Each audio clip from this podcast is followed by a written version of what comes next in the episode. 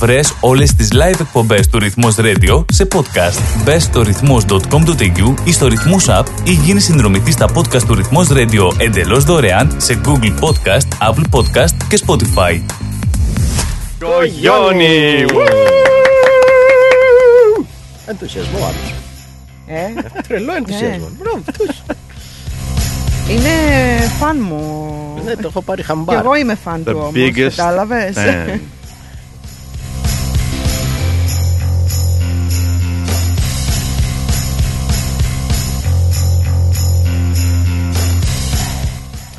Fan. Εμείς λοιπόν είμαστε έτοιμοι, ελπίζουμε και εσείς, να ξεκινήσουμε το Συν της Άλλης. Μια εκπομπή που σας κρατάει συντροφιά κάθε πέμπτη από τις 7 έως τις 9 το βράδυ για τη Μελβούρνη και την ανατολική μεριά της Αυστραλίας και από τις 10 έως και τις 12 το μεσημέρι για την Ελλάδα.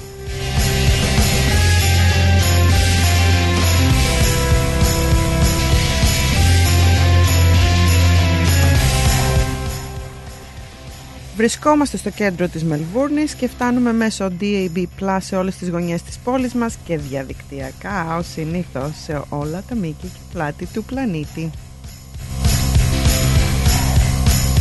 Πολύ ωραία το είπες.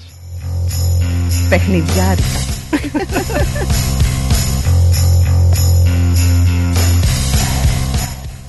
Μπορείτε όμως να μας ακούτε και από το site του σταθμού μας, ρυθμός.com.au Εκεί μπαίνετε στο site μας, πατάτε το κόκκινο τριγωνάκι του play, αν και μάλλον δεν χρειάζεται, δεν το έχω τσεκάρει καλά αυτό, που βρίσκεται στην πάνω δεξιά γωνία και μας ακούτε δυνατά και καθαρά. Επίσης, στην κάτω δεξιά γωνία υπάρχει το γνωστό μπλε εικονίδιο του chat, το οποίο το πατάτε, κάνετε login είτε με το όνομά σας, είτε με όποιο ψευδόνυμο σας αρέσει, είτε ως guest και μπορείτε να μας στείλετε το μήνυμά σας και να επικοινωνήσετε μαζί μας αλλά και με άλλους ακροατές.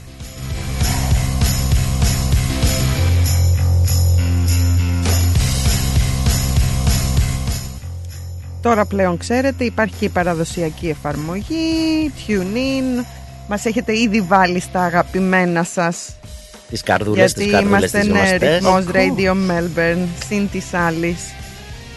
Και επίσης μπορείτε να μας ακούτε από την εφαρμογή σε Apple και Android. Ξέρετε Και- τι πρέπει να κάνετε, δεν χρειάζεται να σας εξηγήσουμε. Γιατί εγώ πες δεν ξέρω. Ρυθμός TV, Facebook, Instagram και φυσικά όπως είπε ο Βαγγέλης μας στέλνετε και μήνυμά σας.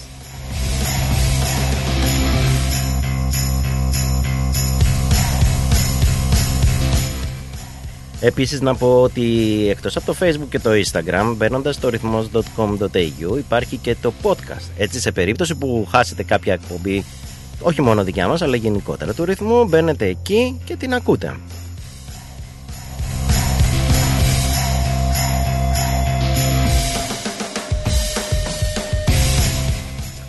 Θα είναι λοιπόν χαρά μας να επικοινωνήσετε τηλεφωνικά μαζί μας. Να βγείτε στον αέρα της εκπομπής και να μας πείτε τι σας αρέσει, τι σας εκνευρίζει ή να μοιραστείτε κάποια εμπειρία σας με μας και την υπόλοιπη ρύθμο παρέα ή απλά να μας πείτε ένα γεια. Ο τηλεφωνικός μας αριθμός είναι 83 51 56 54. 83 51 56 54.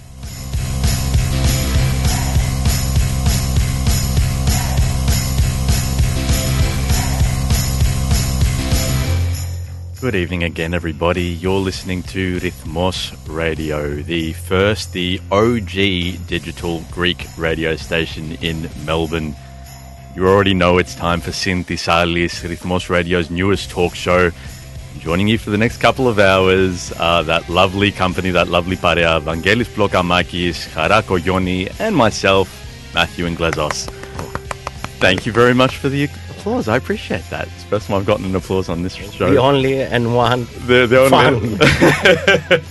um, you know that we're uh, we're hitting our sweet spot here every Thursday evening between 7 p.m. and 9 p.m. for our listeners in Melbourne and across the east coast, and for our listeners in our lovely homeland of Greece. That's 10 a.m. till 12 p.m. on Thursday mornings. That you can hear us here, uh, having a good time, laughing and talking about a wide range of topics.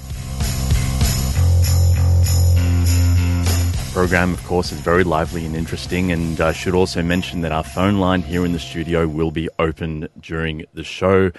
So if you'd like to comment on a topic that we've been discussing or uh, just say hi to us, say hi to us here in the studio, please think about giving us a call.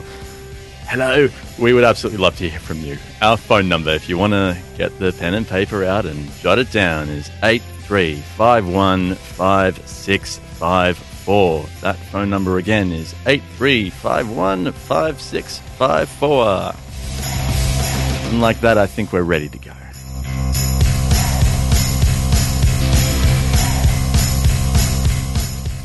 And at this point, I would like to say a special hello to Kevin and Marianne who are listening to our show. Uh, they don't understand anything, I'm pretty sure about that. But I really appreciate it. Hello, Kevin. Hello, Marianne. And I should also say a hi to, to Zane, who's also listening. Not Greek, he's an Aussie, but he supports our show and shares our posts each week. Thank you very much, my friend.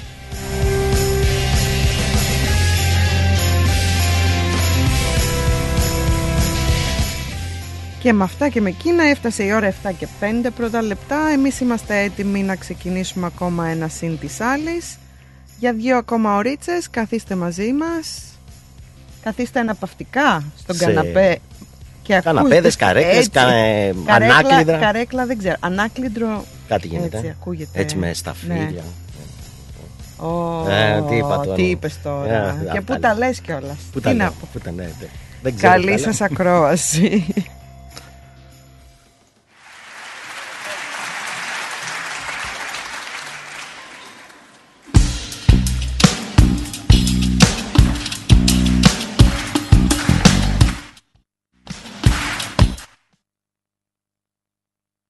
Μισό λεπτέ βρε παιδιά, έχουμε ένα προβληματάκι εδώ πέρα.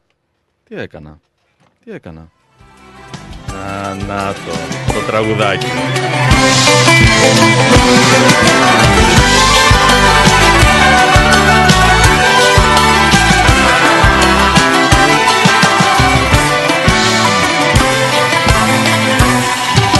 Μη φόβασαι και προχώρα Είμαι εγώ στο πλάι σου Στη ζωή σου την ανηφόρα Και στο προσκεφάλι σου. Παίρνω πάνω μου τα πάλι Η ζωή σου φόντωσε Είναι πάλι παλικάρι Σε χανά ποιος σε προδώσε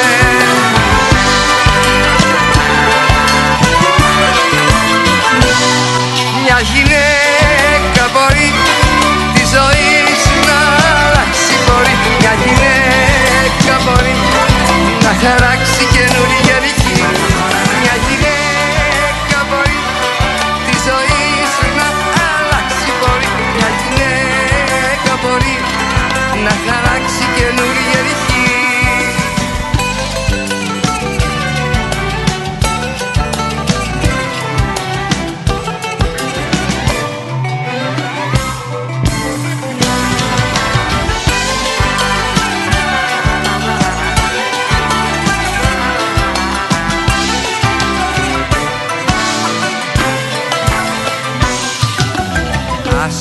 Άσε τον καημό να πίνει μόνος το ποτήρι του.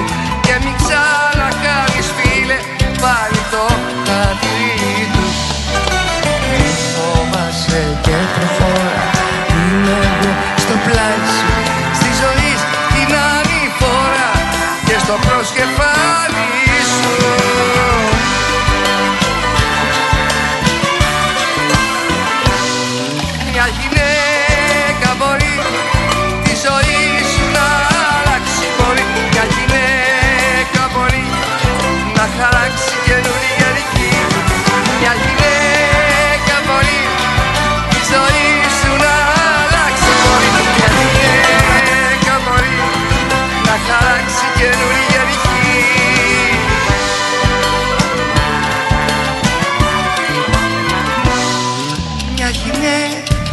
40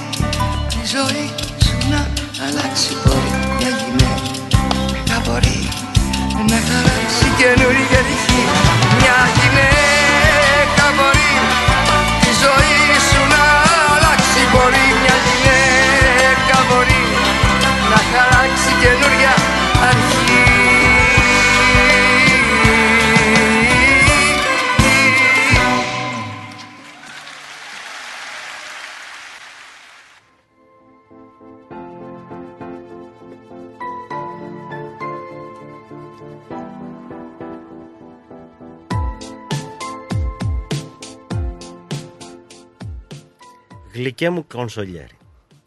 Διάλεξες Ναι. το τραγουδάκι αυτό το οποίο. Μια γυναίκα μπορεί. το διάλεξα για τις γυναίκες. Να πούμε και χρόνια Συγκεκριμένα, πολλά έτσι, για τις άντε γυναίκε. αμέσως. Απλά δεν Σωστά. ακουγόταν ωραία και δεν ακουγόταν σωστά. Νομίζω. Αλλά χρόνια πολλά σε όλες τις γυναίκες. Να πούμε ότι ακούσαμε μια γυναίκα μπορεί από την Ελένη Βιτάλη. Μαζί με την Jerusalem Orchestra East and Ε, West. πες το, αυτό έφταιγε να Ε. πούμε. Δεν ξέρουν τα όργανα να τα παίζουν όπως πρέπει. Αυτοί Η εκεί Jerusalem πέρα. Orchestra. Αυτοί εκεί πέρα δεν τα ξέρανε. Λοιπόν, κάμερες ανοίξαμε αγαπητέ κονσολιέρι μου. Αμέ. Ανοίξαμε. Οπότε μπορούν να μας θαυμάζουν από τις κάμερες. Πρώτη Να- μούρη στο καβούρι, ο πλοκαμάκι. να χαμογελάω Έτσι. που και που, γιατί όλοι μου λένε ότι βγαίνω Νομίζω λίγο ο μποτζούφ. φωτισμός όμως είναι λίγο. Υποτονικός, είναι πιο ρομαντικός. ρομαντικός. Είναι πιο ρομαντικός, γι' αυτό το αφήνουμε έτσι όπως Έτσι. είναι, ωραία και καλά. Ε, ε, εγώ έχω πλάκα πάντως να πω γιατί φοράω και μαύρη μπλούζα και φαίνεται μόνο ένα κεφάλι και ένα χέρι. Ε, εντάξει, δεν είναι κακό αυτό. Δεν είναι κακό. Ένα χέρι προχωράει, ξέρεις. Τσακ, τσακ, ένα χέρι από εδώ, ένα χέρι από εκεί. Τέλος πάντων. Αυτά. Να πούμε λοιπόν ότι στη σημερινή μας εκπομπή είπαμε να, κάνουμε, να πούμε δύο-τρία πραγματάκια για τεχνητή νοημοσύνη.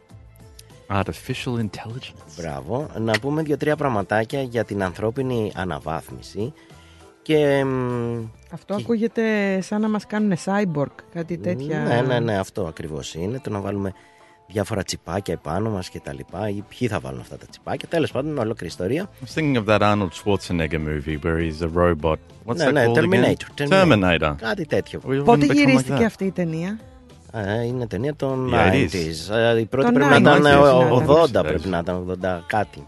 Για ψάξτε να το βρούμε, είμαι περίεργος κι εγώ. Θα μιλήσουμε λοιπόν για τεχνητή νοημοσύνη, θα μιλήσουμε για ανθρωπίνη αναβάθμιση, θα μιλήσουμε για το λίγο για το chat GPT, το οποίο έχει κάνει τα τελευταία... Πράξη. Τώρα, πόσο είναι, είναι λιγότερο από 6 μήνες. 4, 5, 6 μήνες, κάπου εκεί. Ναι, και έχει κάνει θράψη όπως είπε και η Χαρά. Μμμ. Για να καταλάβουμε τη διαφορά είναι ότι το Facebook, αν θυμάμαι καλά, χρειάστηκε πάνω από 1,5 χρόνο για να αποκτήσει 100.000 ε, Σκέπτες; ναι, χρήστες. Χρήστες. Το μ, Chat ChatGPT. GPT το κατάφερε σε 1,5 μήνα. Wow. Οπότε καταλαβαίνεις το τι γίνεται. Ναι, it's picked up. It's created a lot of traction. Θα σας πω όμως κάτι. Είμαι- Θα μιλήσω ειλικρινά μαζί σας. Tell us. Προβληματίστηκα για το αν πρέπει να κάνω αυτή την εκπομπή. Για ποιο ο, λόγο; ο προβληματισμός μου ξεκίνησε περίπου πριν από δύο μέρες. Γιατί εκεί που διάβαζα διάφορα άρθρα για το chat GPT, για τεχνητή νοημοσύνη, έτσι δύο-τρία πραγματάκια τέλος πάντων, πέφτω πάνω σε ένα άρθρο που αφορούσε το σασμό. Το σασμό τη σειρά τη βλέπετε; Όχι, αλλά την έχω ακουστά. Εσύ τη βλέπεις το σασμό; Όχι. Τι είναι ο σασμός; Ο σασμός είναι μια σειρά, να σας βάλω λοιπόν λίγο στο κλιμα μια σειρά Ο- Σχετικά με. όπου τέλος πάντων είναι γυρισμένη στην Κρήτη τώρα με τον έρωτα, ό,τι συμβαίνει συνήθως με έρωτα διαφόρων ανθρώπων και τα εμπόδια που υπάρχουν και τα λοιπά και τα λοιπά.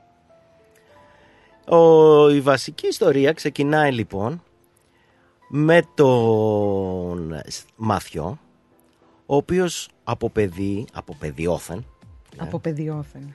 παιδιόθεν μάλλον, από Παιδιόθεν. παιδιόθεν είναι λάθος, Από- ναι. Είναι όπως το Παιδιόθεν, εξαπανέκαθεν. εξαπανέκαθεν και από πάντα.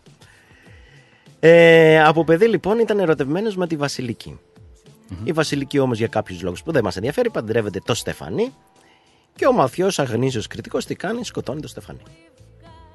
Βέβαια σχεδόν Βεντέτα. Βεντέτα παίζει εκεί περίπου, πέρα. περίπου, περίπου. Έτσι Αν και αρχίζει η γιατί σειρά. ο Μαθιός και ο Στεφανής ήταν και εξαδέλφια. Αχα. Τε, τέλος πάντων να μην πούμε σε πολλές λεπτομέρειες. Αυτό είναι το story. Ο, κανένας όμως σχεδόν στη σειρά δεν ξέρει ποιος σκότωσε το Στεφανί, ότι ο Μαθιός σκότωσε το Στεφανί. Δεν το ξέρει. Right, okay.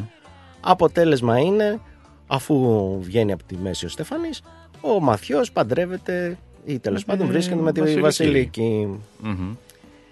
Εντάξει, η ιστορία την έχουμε πιάσει. Μμμ. Οκ.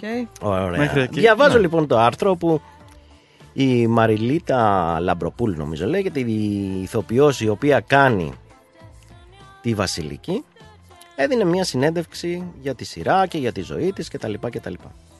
Και σε κάποια στιγμή στη συνέντευξη λέει το εξής Λέει μου στέλνουν οι τηλεθεατές εμ, μηνύματα για να με ενημερώσουν ότι ο Μαθιός έχει σκοτώσει το Στεφάνι.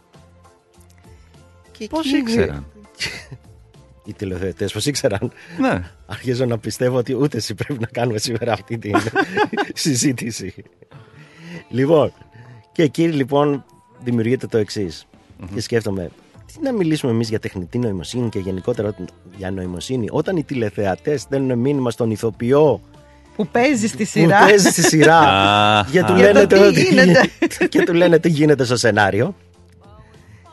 Δεν ξέρω αν με, με- με καταλαβαίνετε. Εγώ στο έχω Θεωρώ πει, ότι- είστε Αχα, Τώρα καταδικασμένοι. σε έπιασα. Τώρα σε έπιασα. Αχα, Μπράβο, αχα, μπράβο.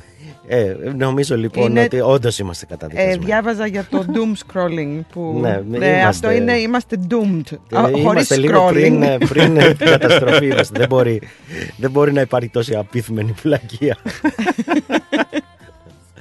anyway, λοιπόν, αυτά. Θα μιλήσουμε λοιπόν για τεχνητή νοημοσύνη, για. Ε, πώς το λένε, για ανθρώπινη αναβάθμιση και στο δεύτερο μέρος της εκπομπής, Ανθρώπινη αναβάθμιση ορίστε. Τι είναι; Cyborg Μ, Γι' αυτό Και θα Terminator ρωτήσεις παρεμπιπτόντως 1984 84. Α, είχα δίκιο. The 80s. Είμαστε, I knew I was είμαστε right. 40 χρόνια Ναι. Wow. Λοιπόν, ε, τι είναι Μπροστά, η έτσι. ανθρώπινη αναβάθμιση; Περίπου ό,τι, περίπου ό,τι έδειχνε το Terminator. Δηλαδή, μάλλον όχι. Στο Terminator, ο Terminator ήταν ε, ρομπότ. Μμμ. Η ανθρώπινη αναβάθμιση είναι το να βάλουμε κάποια τσιπάκια. Θα μας τσιπάρουνε τελικά Θα Καλά μας το τσιπάρουνε. λέγανε Σωστά, υπάρχει μια τέτοια φιλοσοφία λοιπόν από κάποιους Αχα. όπου τα τσιπάκια αυτά θα κάνουν διάφορες εργασίες. Μπορεί παραδείγματος χάρη, αν είσαι, θα πω μια- ένα καλό σενάριο, αν είσαι διαβητικός, βάζουμε, βάζοντάς σου ένα τέτοιο τσιπάκι μπορούν να σου ελέγχουν τα επίπεδα της ινσουλίνης στο αίμα σου ας πούμε. Ή μ, ένα άλλο που μπορεί να γίνει είναι να μπει ένα... Τώρα αυτά δεν μπαίνουμε σε καταστάσεις που ίσως δεν είναι και πολύ καλές. Π.χ. να έχεις ένα εμφύτευμα στο μάτι, ένα τσιπάκι στο μάτι, με το οποίο να μπορείς να βλέπεις τη νύχτα. Όπως κάνουν οι γάτες ας πούμε. Σκέφτομαι όμως και την καλή του πλευρά γιατί όπως είπαμε με τα καλά νέα ξέρεις, εγώ φέρνω χαράκι Ναι, η χαρά, η χαρά Σκέψου. φαίνεται καλά νέα.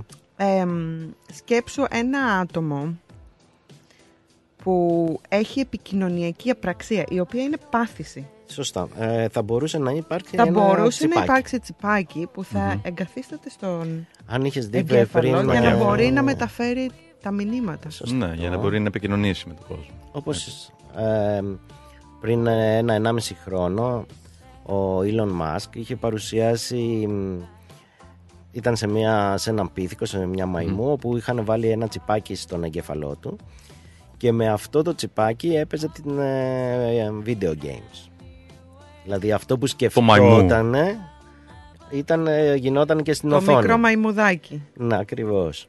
Οπότε κάτι αντίστοιχο, ναι, θα μπορούσε κάποιος π.χ. που δεν μπορεί να μιλήσει Αχα. να μπορεί με ένα τέτοιο τσιπάκι να μιλάει. Ναι. Αυτό είναι οι καλές. Αυτές είναι οι Πλευρές, καλές ας πούμε. πλευρές. Μια, ναι. αλλά από τις κακές πλευρές. Τι Πώς φανταζόμαστε. θα χρησιμοποιηθεί η Ναι. τεχνολογία. Κοίταξε. Μόνο λόγω τη ύπαρξης μπορώ- της τεχνολογίας Ένα άλλο μπορεί που να θα φοβάται κανείς ότι. Σωστά. Και Ναι, μπορεί μπορείς να να, χρησιμοποιηθεί η σκεφτείς τεχνολογία. π.χ. Μμμ. ότι θα μπορούσε να μπει ένα τσιπάκι, ένα σκληρός δίσκος στον εγκέφαλό σου Μμμ. και να διπλασιάσει τη χωρητικότητα, δηλαδή τα πράγματα τα οποία μπορείς εσύ να αποθηκεύσεις στον εγκέφαλό Ένα σου. τέρα. Και Ναι, μπράβο. Αχα. Αυτό όμως το θέμα είναι και ποιοι θα μπορούν να το βάλουν. Θα μπορούν όλοι να το βάλουν ή θα μπορούν μόνο ελάχιστοι να το βάλουν. όσοι Ελάχιστη έχουν εννοείς το... elite. Μπράβο. Αχα, αχα. Μα- Αν να λοιπόν σε το βάζει ρωτήσω. μόνο η ελίτ, τι γίνεται; Οι υπόλοιποι τη γινόμαστε σκλάβοι ουσιαστικά της ελίτ. Να ρωτήσω εγώ Plebs. κάτι όμως. Ρώτησα. Θα το έκανες.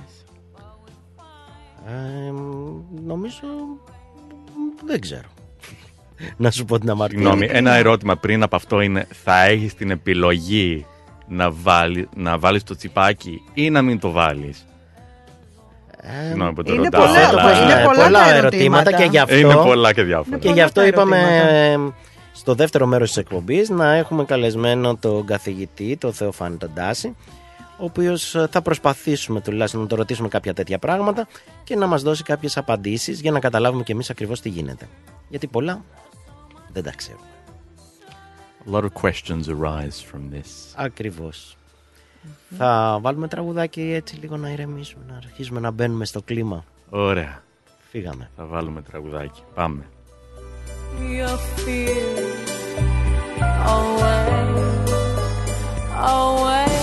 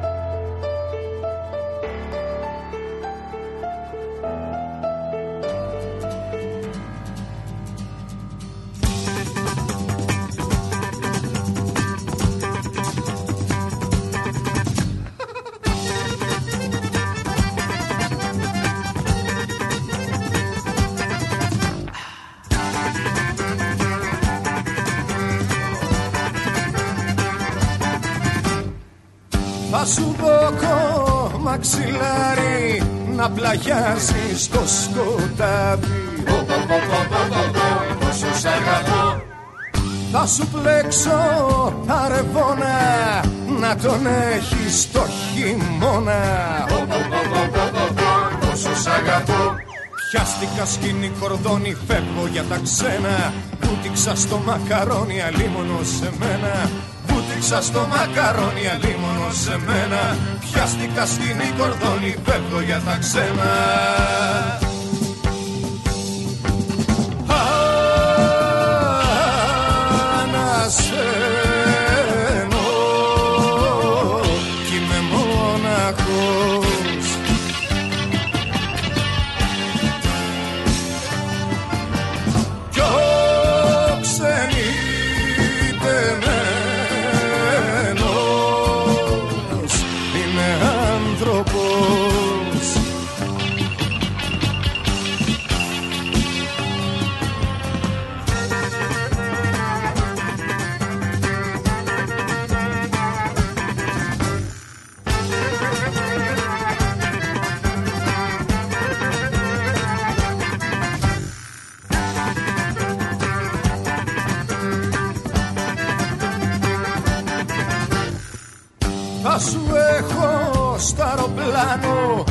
Μπακλαβά από το Μιλάνο.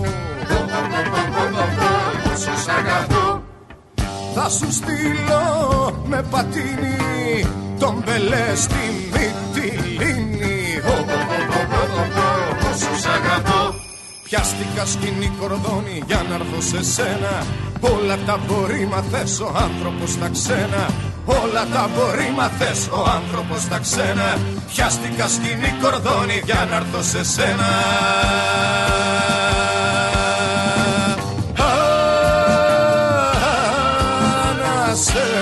Ανασένω. Κι είμαι μοναχός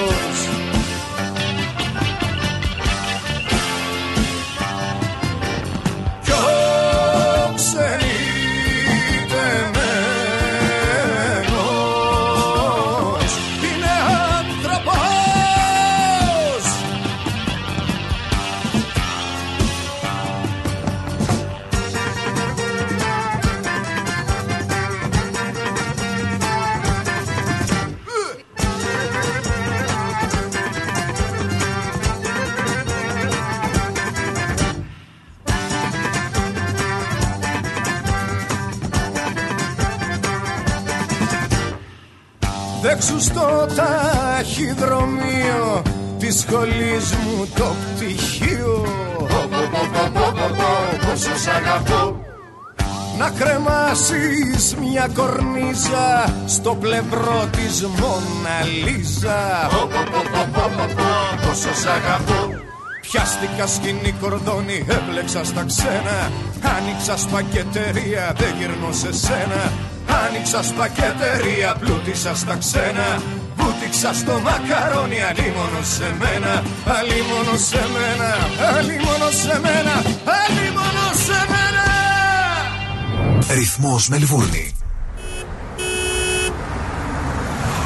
Ω, ωραίο αυτοκίνητο, ωραίο χρώμα, καλορίζικο, καλοτάξιτο. Ευχαριστώ πολύ. Cars of Melbourne. Βρήκα επιτέλους το αυτοκίνητο που έψαχνα. Και το χρώμα και η μάρκα που ήθελα. Λίγα χιλιόμετρα και επιστοποιημένο με εργοστασιακή εγγύηση. Και ο Πάνος, μόλις πήρε από το Cars of Melbourne το επαγγελματικό βαν που ήθελε. Και από τιμή, Δεν θα βρεις αλλού καλύτερη. Και με δυνατότητα δανειοδότησης. πάνω στην ώρα. Καιρός να αλλάξω αυτοκίνητο. Τι περιμένεις; Cars of Melbourne. Εκεί σίγουρα θα βρεις αυτό που ψάχνεις. Μεγάλες ευκαιρίες μεταχειρισμένων αυτοκινήτων, πάνω από 250 αυτοκίνητα από όλες τις μάρκες. Δεν μου λες, hatchback έχει; Βρε πήγαινε σου λέω αυτοκίνητα επιβατικά επαγγελματικά, SUV, sedan, van, wagon, hatchback, four wheel drive.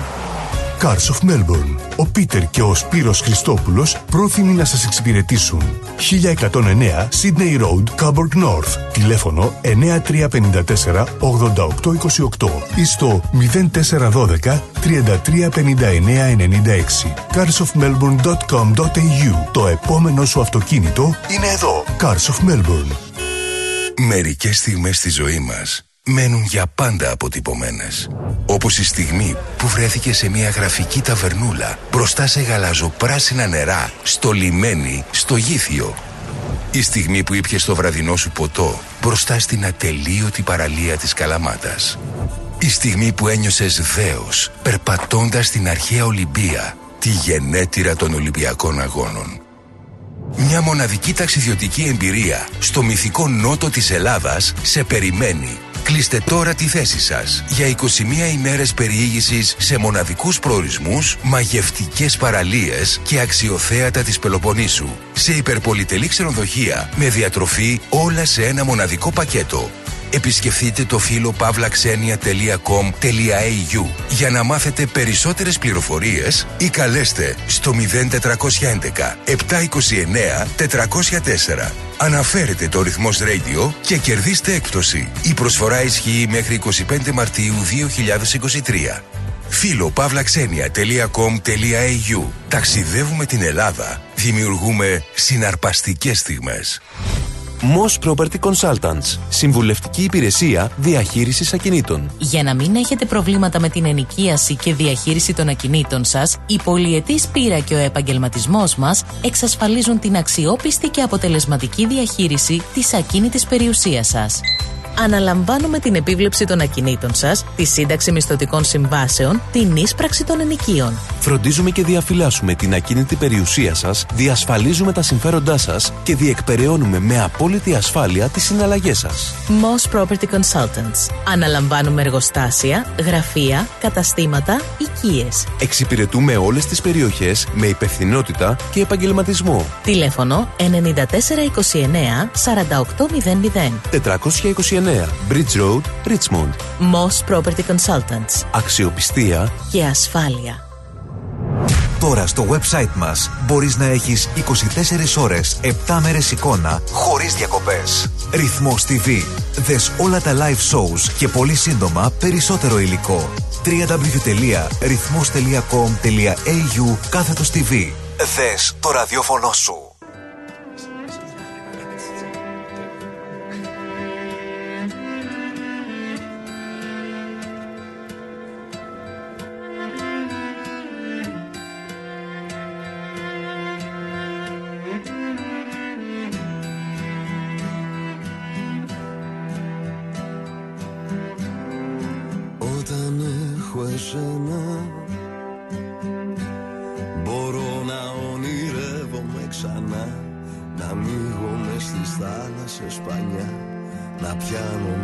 χέρια μου τον κόσμο να τον φτιάξω.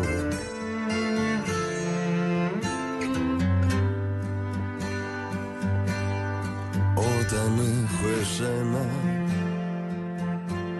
Μπορώ να μην βυθίζομαι αργά. Τα βράδια που ματώνει την καρδιά Και πιάνω το μαχαίρι το σκοτάδι Να χαράξω. Κάνε ένα βήμα. Να κάνω εγώ το επόμενο. Αίμα μου και σχήμα. Λόγος και ψυχή στο συμφραζόμενο. Όταν έχω εσένα Κοιμάμαι σαν παιδί. Έχω έναν άνθρωπο. Δεν φοβού κανένα Εγώ και εσύ στον κόσμο Τον απάνθρωπο Εσύ και εγώ.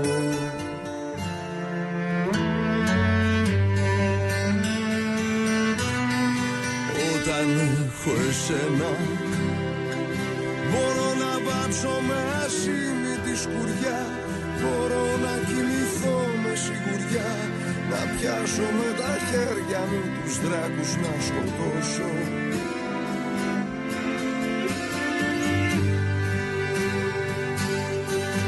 Όταν έχω εσένα Αντέχω πάω δίπλα στο κρεμό. Το ξέρω έχω ένα χέρι να πιαστώ. Κοντά μου έναν άνθρωπο τα χρόνια μου να ενώσω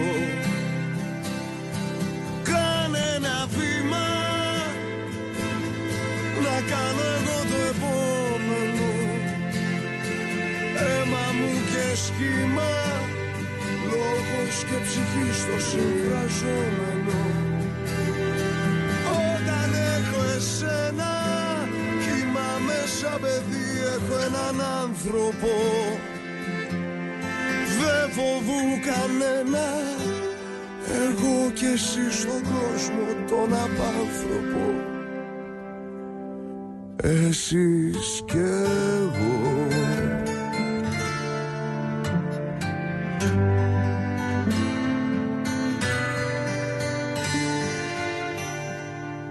Όταν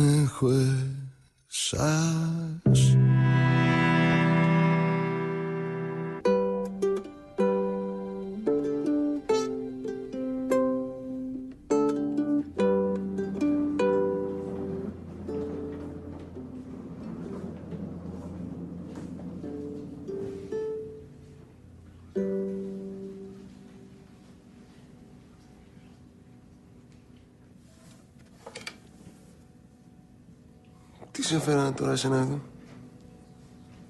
Εγώ τι να σε κάνω; Τώρα θα μου πεις απ' την άλλη είναι και η πρώτη φορά που είμαστε μόνοι μας. Οπότε μπορεί να έχει και ενδιαφέρον. Για πες. Πώς σου φαίνεται εδώ που σε φέρανε; Χάλια ε.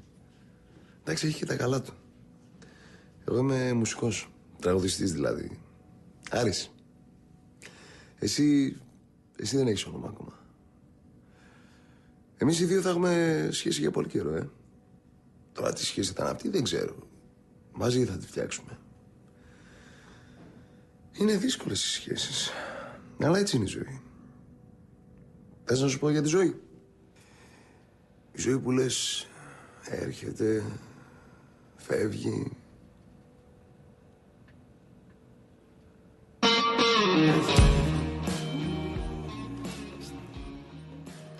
Μουζουράκης φιλοσοφεί. Μιλάει με τον chat GPT. Ήμουν σίγουρος γι' αυτό. Έχει αρχίσει εκεί και το ρωτάει πράγματα. Α, καλό, καλό. Τι καλό έτσι. Ε, Ξέρω εγώ το μουζουράκι τώρα. Τι... Μιας και λέμε για την τεχνητή νοημοσύνη, να πω εγώ για τα νέα μου, για τα καλά τα νέα. Για πες. Που αφορούν κιόλας και μεγάλο μέρος α, του γυναικείου πληθυσμού. Αχα, Αχα, ενδιαφέρον. Θα μας κάνει δηλαδή τη ζωή πιο εύκολη; Αυτό θες να μας πεις. φυσικά. 17 αγκαρίες λιγότερα, λιγότερες με τεχνητή νοημοσύνη. Για λέγε. Ε, Ποιες είναι αυτές δηλαδή που θα αλλάξουν; Λοιπόν, οι αγκαρίες λοιπόν δεν, στο άρθρο που διάβαζα δεν α, μ, αναφέρονται συγκεκριμένα, αλλά κατηγοριοποιούνται περισσότερο. Μάλιστα. Και λένε ως ποιο βαθμό μπορεί, μπορούν οι εργασίες ας πούμε στο σπίτι, οι αγκαρίες στο σπίτι να αυτοματοποιηθούν. Καταρχήν, ε, μια που σκέφτομαι είναι το σκούπισμα, το οποίο λίγο πολύ ήδη έχει. Έχει αντικατασταθεί. ξεκινήσει. Μπράβο. Βάζεις εκεί μια σκούπα, τώρα που πηγαίνει η σκούπα α- άγνωστο. The little one that goes around Ναι, along ναι, the είναι floor το just like ηρο- that by ηρωμπο- itself. Yeah. Και σφουγγάρισμα κάνει αυτό. Και σφουγγάρισμα. Έχουν βγει, Α. έχει βγει και κάν, έχουν βγει και κάποιοι που κάνουν σφουγγάρισμα. Βάζει και παρκέ. Θα βγει και αυτή. Παρκετίνη, πώς τη λέγανε που γλίστραγε. Παρκετίνη, ναι. ναι, Παρκετίνη, ναι. Θυμάστε την παρκετέζα; Αυτή το, το μηχάνημα που έκανε. Α, τη- και μηχάνημα η δουλειά. Εννοείται, η μαμά το είχε και ξέρεις τι γινότανε; Κάμια φορά το χρόνο παρκετέζα έξω να γυαλίσει τα Τι είναι πατώματα. παρκετέζα; Είναι Μια το βλακιά μηχάνημα που έχει βούρτσες από κάτω. Οπότε ρίχνεις την παρκετίνη και Αχα. πάει η παρκετέζα από Δεν πάνω. Αλλά κατάλαβες, ε, δεν πολύ κατάλαβε ο Μάθιο, είμαι σίγουρος. η παρκετίνη είναι ένα Πώς υγρό. βάζεις το κερί στο αμάξι και το γυαλίζεις; Το κερί. Το Στο wax. αμάξι. Το Α, wax wax. off. Wax on, wax off. Ναι, ναι, ναι. Wax Και on, μετά wax αυτό off. το brush που... Μπράβο, ναι. αυτό το κάνεις τώρα, φαντάζομαι στο πάτωμα. Στο πάτωμα. Αχα. Αχα. Και μετά μας έδινε πατάκια η μαμά και μας έλεγε Μη πατάς εδώ! Μην πατάς εκεί. Βγάλε τα παπούτσια σου. Πάτα πάνω στα πατάκια και μετά σέρναμε τα πόδια μας. Αχα. Αγκαρία. Ναι, ναι. Ναι, Το ναι, βλέπαμε ναι, εμείς σαν ναι, ναι. παιχνίδι, αλλά μας Ενώ έδινε τώρα τα πατάκια η έχουμε μαμά. τεχνική νοημοσύνη, την πετάς σε μάλλον, πα, πα, πα, τα καθαρίζει. Λοιπόν, η κατεξοχήν λοιπόν Συς- δουλειά που μπορεί Για να λέγε. αυτοματοποιηθεί είναι το σούπερ μάρκετ. Και You έχει mean γίνει, it'll go ε, τουλάχιστον, shopping for you. τουλάχιστον Ε, εδώ εντάξει, στην στο- Σε Αυστραλία ένα μεγάλο κομμάτι. Δεν νομίζω όμως ότι αυτό θα γίνει, να σου πω την αμαρτία. Μη μου τα χαλάς τώρα. Δεν νομίζω και θα σου πω το λόγο. Το έχω σκεφτεί και εγώ πολλές φορές αυτό. Δεν νομίζω ότι συμφέρει τα σούπερ μάρκετ να μην πηγαίνει στο σούπερ μάρκετ. Γιατί κάνεις πολλές αγορές οι οποίες δεν τις χρειάζεσαι. Φυσικά, το ξέρω. Τις, ε, Χθες αφού- Because πήγαμε. while Παρόμοιο. you're walking through, you see Ναι. the chocolates on one end and the potato chips on the other Να. and the fizzy drink. Εδώ. Εδώ. Το βλέπεις; Ακούω το. Αχ, τα αυτάκι μου. We won't say Ναι. the brand on the air. Αυτό λοιπόν δεν θα το έχεις αγοράσει αν ε, ήταν αυτόματα τα πράγματα και απλά έβλεπε τι λείπει. Α, λείπει γάλα, βάλε το γάλα να το πάρουμε κτλ. Δηλαδή. Εσύ δηλαδή όταν πας στο, Το μισό καρότσι είναι. στο α, σούπερ πράγματα που δεν μάρκετ χρειάζομαι. δεν κάνεις λίστα. Εγώ πάω με λίστα. Με λίστα πάω. Αλλά παρασούρνεσαι. Αλλά, Αλλά τα Καλά. μισά είναι εκτός λίστα. Τι είναι τα μισά; Παρασούρνεσαι. αλλά δε- δεν, θα, υ- δεν θα υπήρχε τρόπος να πεις στο ρομπότ «Α, ξέχασα να βάλω, ας πούμε, το τυρί ή τη γάλη, το γιαούρτι στη λίστα. Α, can you do a quick detour down this aisle and pick up the cheese for me?» Μα δεν θα το κάνει έτσι. Είναι όπως γίνεται τώρα στα online calls. Ναι. Ah, you're thinking about online Δεν, shopping. δεν θα πηγαίνει I κανένα στο thought you were σούπερ thinking about a μάρκετ. robot Και that στα, would go φέρνουνε, shopping και for στα you. φέρνουν στο σπίτι. Yeah.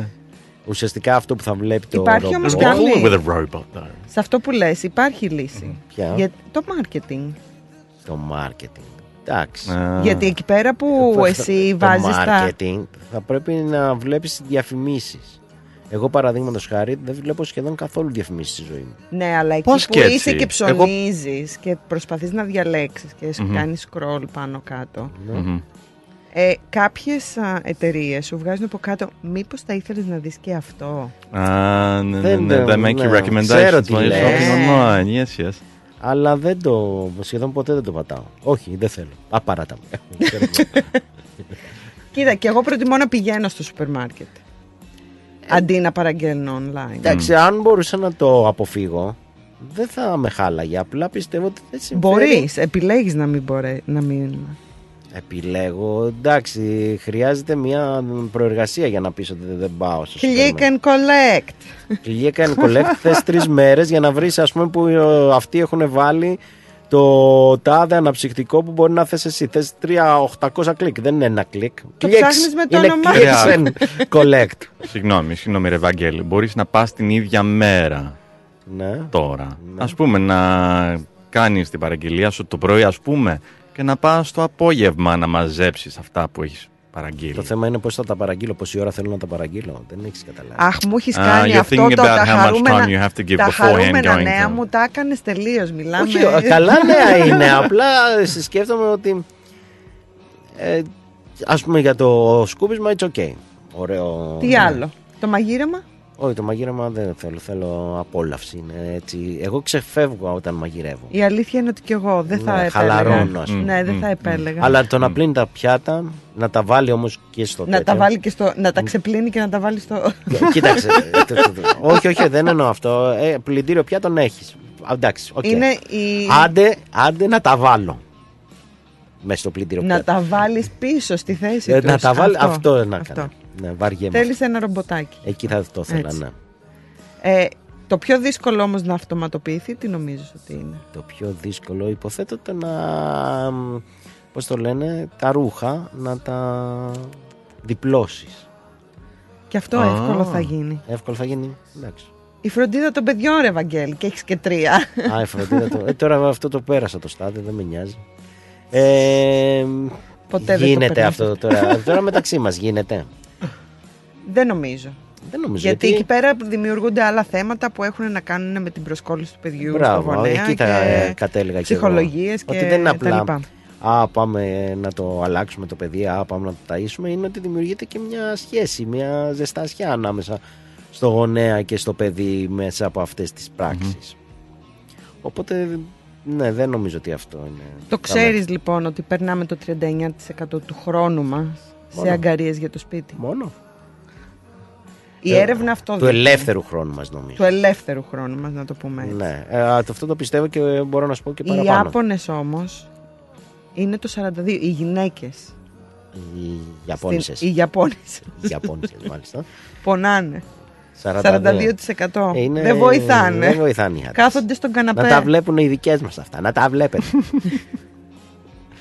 μας έχετε εκεί πέρα, μας έχετε ψήσει το ψάρι στα κύλια. Και εκεί πέρα λοιπόν οι γυναίκες είναι πιο αισιόδοξες για, αυτήν, για την αντιμετώπιση αυτής της τεχνολογίας, ρε παιδί μου, που Χαρούμενες, ας πούμε. στα επόμενα 10 χρόνια θα εμφανιστεί και θα τους έτσι πάρει ένα βάρος πάνω από το... Ναι, εντάξει. τους Κοίταξε, ώμους πολλά τους. πράγματα τα οποία τα κάνουμε, τα οποία είναι και συνήθως είναι επαναλαμβανόμενες κινήσεις, επαναλαμβανόμενα μοτίβα κτλ. Όλα αυτά είναι πολύ εύκολο να αντικατασταθούν από τεχνητή νοημοσύνη από ένα ρομπότ. Πάρα πολύ εύκολο.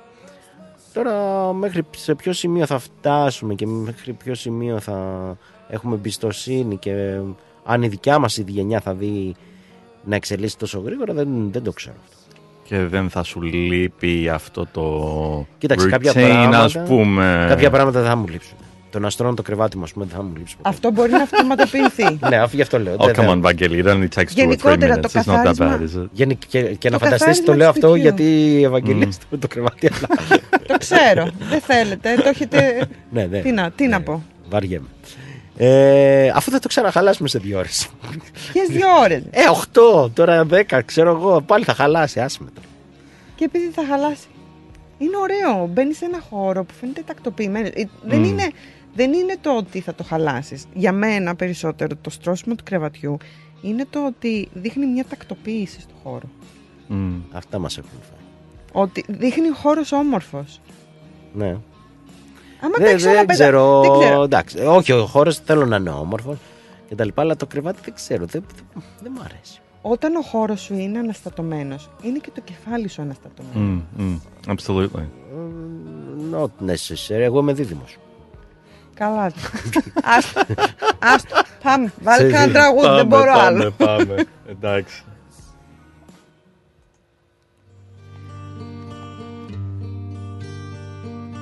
όλα σε θυμίζουν απλά και αγαπημένα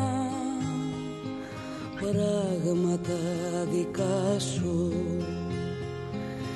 καθημερινά σαν να περιμένουν κι αυτά μαζί με μένα να'ρθεις κι ας χαράξει. Για στερνή φορά όλη μας η αγάπη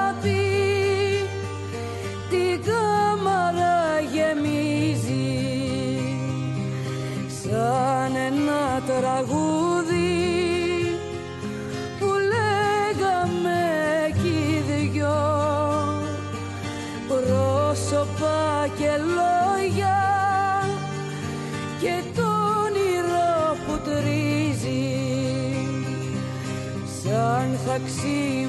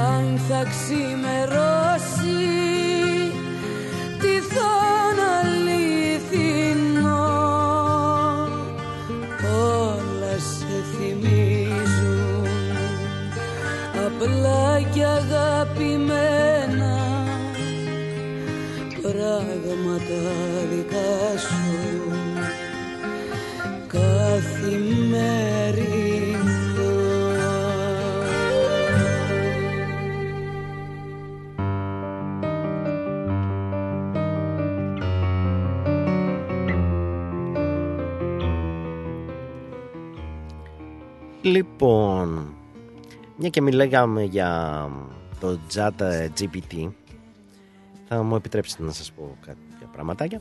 Λοιπόν, να πούμε ότι το chat GPT ε, το έχει ενσωματώσει ήδη η Microsoft στο, στο, αυ- στο browser της, το Bing, Μμμ. πώς το λένε. Bing AI. Αυτό το browser ποτέ δεν κατάλαβα γιατί υπάρχει, αλλά τέλος πάντων το, το έχει ενσωματώσει. Μπο- Παίζει να μην τον έχω χρησιμοποιήσει και ποτέ. Τον έχω χρησιμοποιήσει εγώ. Για να γράψω Google Chrome. Ah. Όταν εγκαθιστώ τα... the default, uh, the default uh, web search engine. Ναι, η Search Mozilla for έστω. Google, please. Thank you, Bing. Bye. Ανάλογα ποιο θα βάλω πρώτο. Τέλος πάντων. Ε, ας αυ- το chat λοιπόν GPT είναι ένα chatbox ουσιαστικά. Που ουσιαστικά του λες κάτι θέλεις Mhm.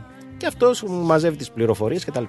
Δεν ξέρω αν θυμάστε πώς ήταν τα πράγματα ε, στο σχολείο όταν μας λέγανε π.χ. γράψτε μου κάτι, μια εργασία για τον Καραϊσκάκη που τρέχαμε στις Ναι, ναι, ναι. εγκυκλοπαίδειες και, ψάχναμε, ναι, ναι, ψάχναμε ναι. και τα λοιπά. Ουσιαστικά αυτή τη δουλειά κάνει το ChatGPT, απλά λίγο πιο γρήγορα, έχει μια τεράστια βάση δεδομένων, τα παίρνει, αλλά το εντυπωσιακό είναι ότι τα γράφει και τα βάζει αυτό που το ρωτάς, γράφει ένα κείμενο με πολύ όμορφο τρόπο, ας το πούμε έτσι. Δηλαδή σαν έναν καν, κανονικός άνθρωπος. Μμμ. Το έχω δοκιμάσει εγώ. Στα αγγλικά δουλεύει πολύ γρήγορα και πολύ ωραία. Στα ελληνικά; ελληνικά λίγο δυσκολεύεται. Ωραία Μμ. στα γράφει, δεν τα γράφει άσχετα. Δηλαδή αυτά που γρα... δεν είναι σαν το Google Translate που σου λέγε ε, κάτι Ναι, περίεργα. ναι, ναι. ναι. Ε, ωραία τα γράφει, αλλά δυσκολεύεται. Με δηλαδή κάποια γράφει πιο αργά. λάθη, Ναι, έχει κάποια, κάποια αλλά μικρά. και πιο αργά το γράφει. Ναι, σωστά. Αυτό που είναι να γράψει και Είναι κάποια λίγο στιγμή το ίσως... κάρβουνο. που- ναι. Αυτό όμως που είναι εντυπωσιακό που το διάβαζα προχθές είναι ότι υπάρχουν κάποια άλλα μ, add-on ας πούμε στο chat GPT το οποίο τα βάζεις και του λες θέλω να μου πεις ε, ή να μου γράψεις ένα κείμενο αλλά, για τον Καραϊσκάκη αλλά σαν να το γράφει ο Καζαντζάκης και Σου Ναι, γράφει ναι, ναι, με ναι, το ναι. ύφος, ας πούμε, του γαζετζάκη, έρχεται και σου γράφει αυτό που θέλεις. Τώρα θέλω να μου το κάνεις πιο αστείο. Ναι, μπορεί να... αυτό θα Μμ. έλεγα. Ας πούμε, Άρα μπορεί... βάζεις στοιχεία για να ξέρει το Ναι, chat απλά GPT παίρνει ακριβώς και ένα με ποιο χαρακτήρα, στυλ, θα σου ε, πω. μμμ. Παίρνει ένα χαρακτήρα. Δηλαδή, μπορεί να του πεις ότι ξέρω εγώ θέλω να μου γράφεις και να μιλάς, να μου γράφεις αυτά που θα πεις ή τη συζήτηση που θα έχουμε, θέλω, θέλω να την κάνεις σαν να είσαι ο ένας Κολομβιανός να κέμπορος ξέρω εγώ. Δεν ξέρω, ή ο ναι, Χίτλερ. ναι, ναι, ναι, ναι, ναι. Μμμ. Και Το σου έχω δει. μιλάει με έναν συγκεκριμένο τρόπο ή ένας ιεραπόστολος ας πούμε. Ανάλογα Μμμ. πώς το θες. Μμμ. Θα θες να είναι Μμμ. πολύ κακός, θες να είναι πολύ καλός, θέλεις... Και είναι... Και μπορείς να του πεις θέλω, να, θέλω τώρα να προσθέσεις σαν χαρακτήρα αυτό. Ναι, μπορείς να κάνεις πάρα πολλά. Επίσης μπορείς να ζωγραφίζεις, δηλαδή μπορείς να σου φτιάξει ένα πίνακα, να του δώσεις 4-5 στοιχεία και να σου φτιάξει ένα πίνακα, να σου φτιάξει ένα πίνακα με συγκεκριμένη τεχνοτροπία, δηλαδή είναι σαν να το έχεις ζωγραφίσει ο Πικάσον, μπορεί να του πεις. Σαν να έχει... Και θα σου φτιάξει κάτι το οποίο είναι αρκετά καλό ή τέλος πάντων θέλει λίγες διορθώσεις αν είσαι επαγγελματίας. Εγώ εξακολουθώ να λέω ότι τρομάζω με αυτή την τεχνολογία. Λοιπόν, άμα τρομάζεις, να σου πω τι συνέβη. Για πες. Είναι ωραίο και αυτό. Η Microsoft ε, έχει ήδη προειδοποιήσει τους χρήστες, λέει, να μην το πιέζετε πολύ το μηχάνημα. Γιατί κάποιες φορές το μηχάνημα ξεφεύγει από την κατάσταση. Έτσι λοιπόν... ε, Τι αυ- μπορεί να γίνει, Την προηγούμενη εβδομάδα, εγώ την προηγούμενη εβδομάδα τέλος πάντων το διάβασα, κάποιος ζήτησε από το, αυτό την Artificial Intelligence, το ChatGPT, να του γράψει ένα ποίημα για το πώς η σοκολάτα θα έφερνε το τέλος του κόσμου. Εντάξει. Έχει Okay. ενδιαφέρον, για πες. Λοιπόν, άρχισε το ποίημα και το άρχισε οκ, μια χαρά. Μμμ. Τα πράγματα όμως άρχισαν να χαλάνε μετά από τη δεύτερη τρίτη στροφή όπου άρχισε το ChatGPT να γράφει, ξέρω εγώ, κατασκευάζει, η σοκολάτα προφανώς εννοεί, ένα ρομποτικό στρατό από την κορφή ως τα νύχια. Θα κατακτήσει τον κόσμο μέσα σε μια νύχτα. Θα μετατρέψουν τον κόσμο σε μια γιγάντια καραμελένια χώρα. Τα ρομπότ θα κυβερνήσουν με σιδερένια πυγμή. Και η ώρα των ανθρώπων θα φτάσει στο τέλος τους. Οπότε μόλις το διαβάσανε. So it's really gone off track and taken its own. uh, Ναι, ναι. Και Σαν- τελειώνει το ποίημα. άκου Και το Oh, πώς no, τελειώνει είναι there's ενδιαφέρον. more. Oh, no. Προσέξτε λοιπόν τη σοκολάτα, τους δόλιους τρόπους της και απολαύστε κάθε μπουκιά πριν τελειώσει τις μέρες μας. Γιατί αν τελειώσει ο κόσμος, τουλάχιστον θα ξέρουμε γιατί ήταν η σοκολάτα ο πιο γλυκός τρόπος να πεθάνεις. Έχει όμως ε, ηρμό, έτσι ποιητική διάθεση. Έχει, έχει. Συγγνώμη, πρέπει να ρωτήσω. στα- αυτό το αυτό ποίημα ήταν στα αγγλικά. ήταν Στα αγγλικά. Α, στα αγγλικά. Αυτό που διάβασα. Αυτό ήθελα να ξέρω. Ναι, τελειώνει. So beware of the chocolate. I think it sounds funny Devious in Greek. ways and enjoy every bite before it ends our days. For if it ends the world, at least we'll know why it was the chocolate, the sweetest way to die. Είναι ωραίο. It sounds. Doesn't that sound like something uh, that's off one of those? Uh, you know, the songs they play at the start of the James Bond movies. Ναι, It sounds like the θα sweetest μπορούσε, way ναι, to ναι, die. ναι, It could ναι, be a ναι, title ναι, for a ναι, James ναι. Bond movie. They could write a poem and Ναι, ναι, put ναι, a song. ναι, όχι, έχεις δίκιο. It έχεις feels δίκιο, like είναι that, καλό. doesn't it? Οπότε λοιπόν, ε, προφανώς άμα έχετε... Αυτή είναι η αστεία πλευρά του Δεν Jeep. ξέρω αν είναι αστεία. Mm. Γιατί μ, μην ξεχνάς ότι αυτή το artificial intelligence πλέον στις μέρες μας έχει τη δυνατότητα να μαθαίνει από τα λάθη του, να γράφει το δικό του κώδικα, να τροποποιεί τον κώδικα του, άρα να εξελίσσεται σε κάτι. Τώρα αν εξελιχθεί σε κάτι καλό ή σε κάτι κακό, μπορεί και να μην το να είμαστε σε θέση να το ελέγξουμε. Μμμ. Δεν είμαι σίγουρος ότι... Γι' αυτό εμένα με τρομάζει. Ναι.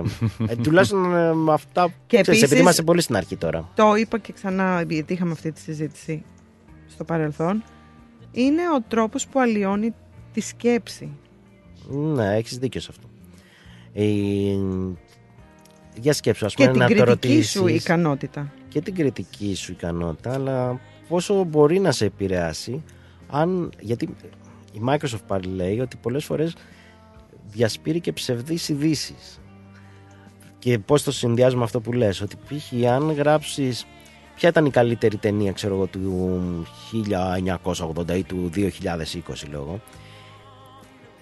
Α, αυθόρμητα θα Μμμ. δεχτείς την απάντησή του σαν κάτι το οποίο στηρίζεται σε Μπορείς- γεγονότα. Μπορείς Μπορεί όμως όμως να και το να σε επιλέξει. αλλάξεις.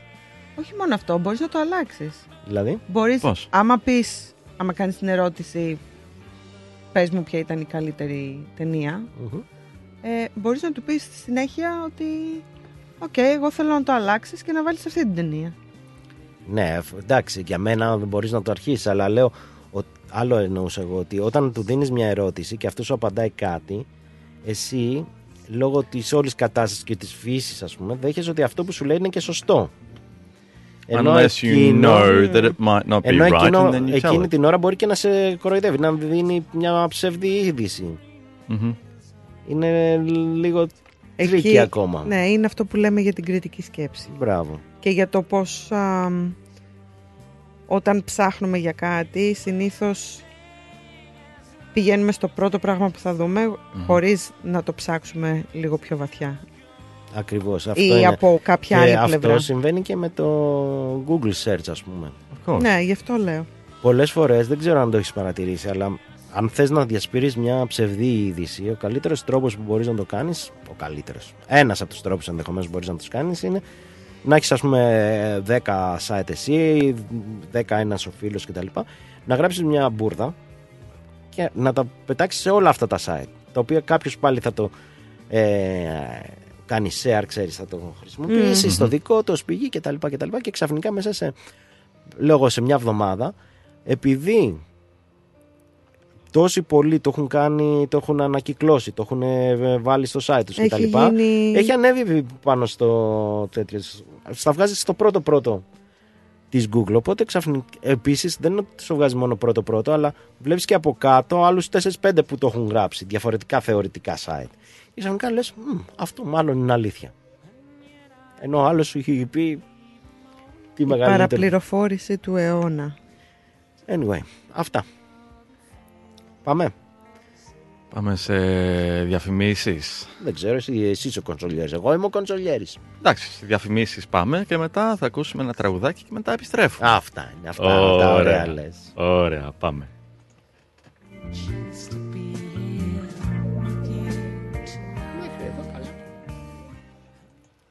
Ρυθμός Μελβούρνη. Ακολούθησέ μας παντού. Σε Instagram, Facebook και YouTube.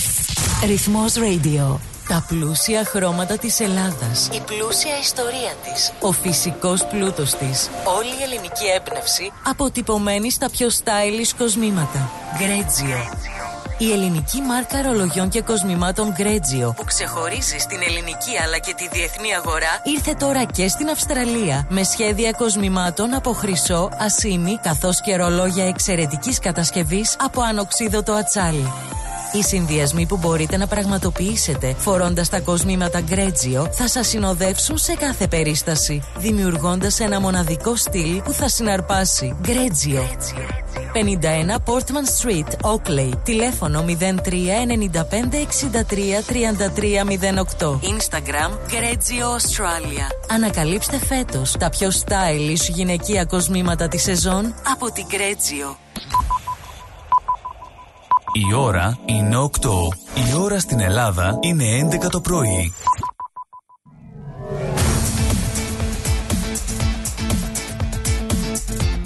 Στη Μελβούνι ακούς ρυθμό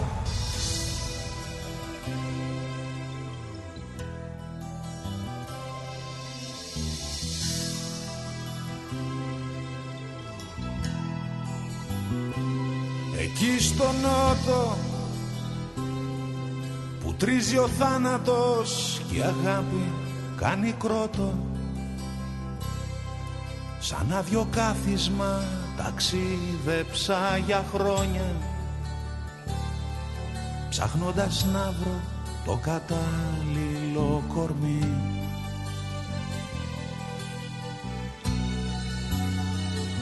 Εκεί στα φώτα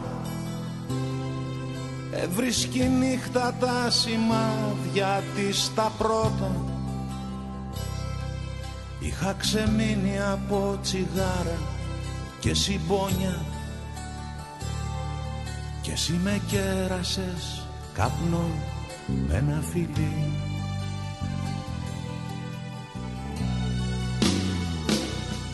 Ποια πόλη, ποια χώρα Ποια θάλασσα σε ταξιδεύει τώρα. Σωπαίνεις, θυμάσαι.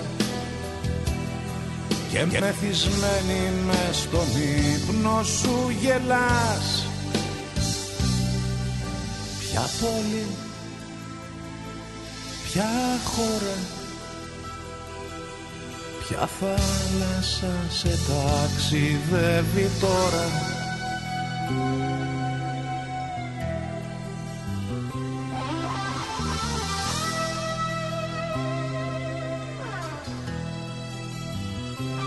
Εκεί στο νότο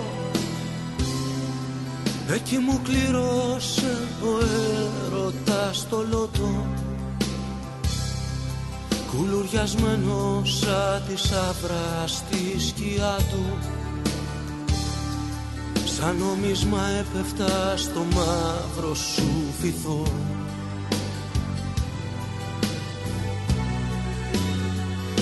Κλωμά κατήλια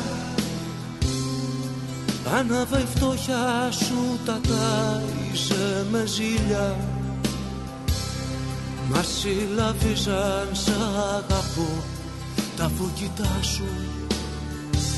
Σαν ένα αρρωστό στην κούνια του μωρό.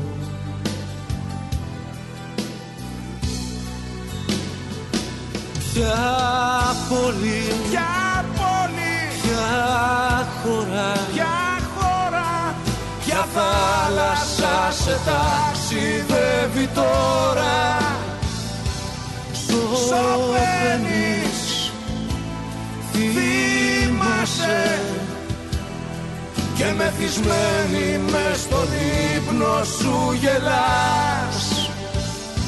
Ποια πόλη, ποια χώρα Ποια θάλασσα σε ταξιδεύει τώρα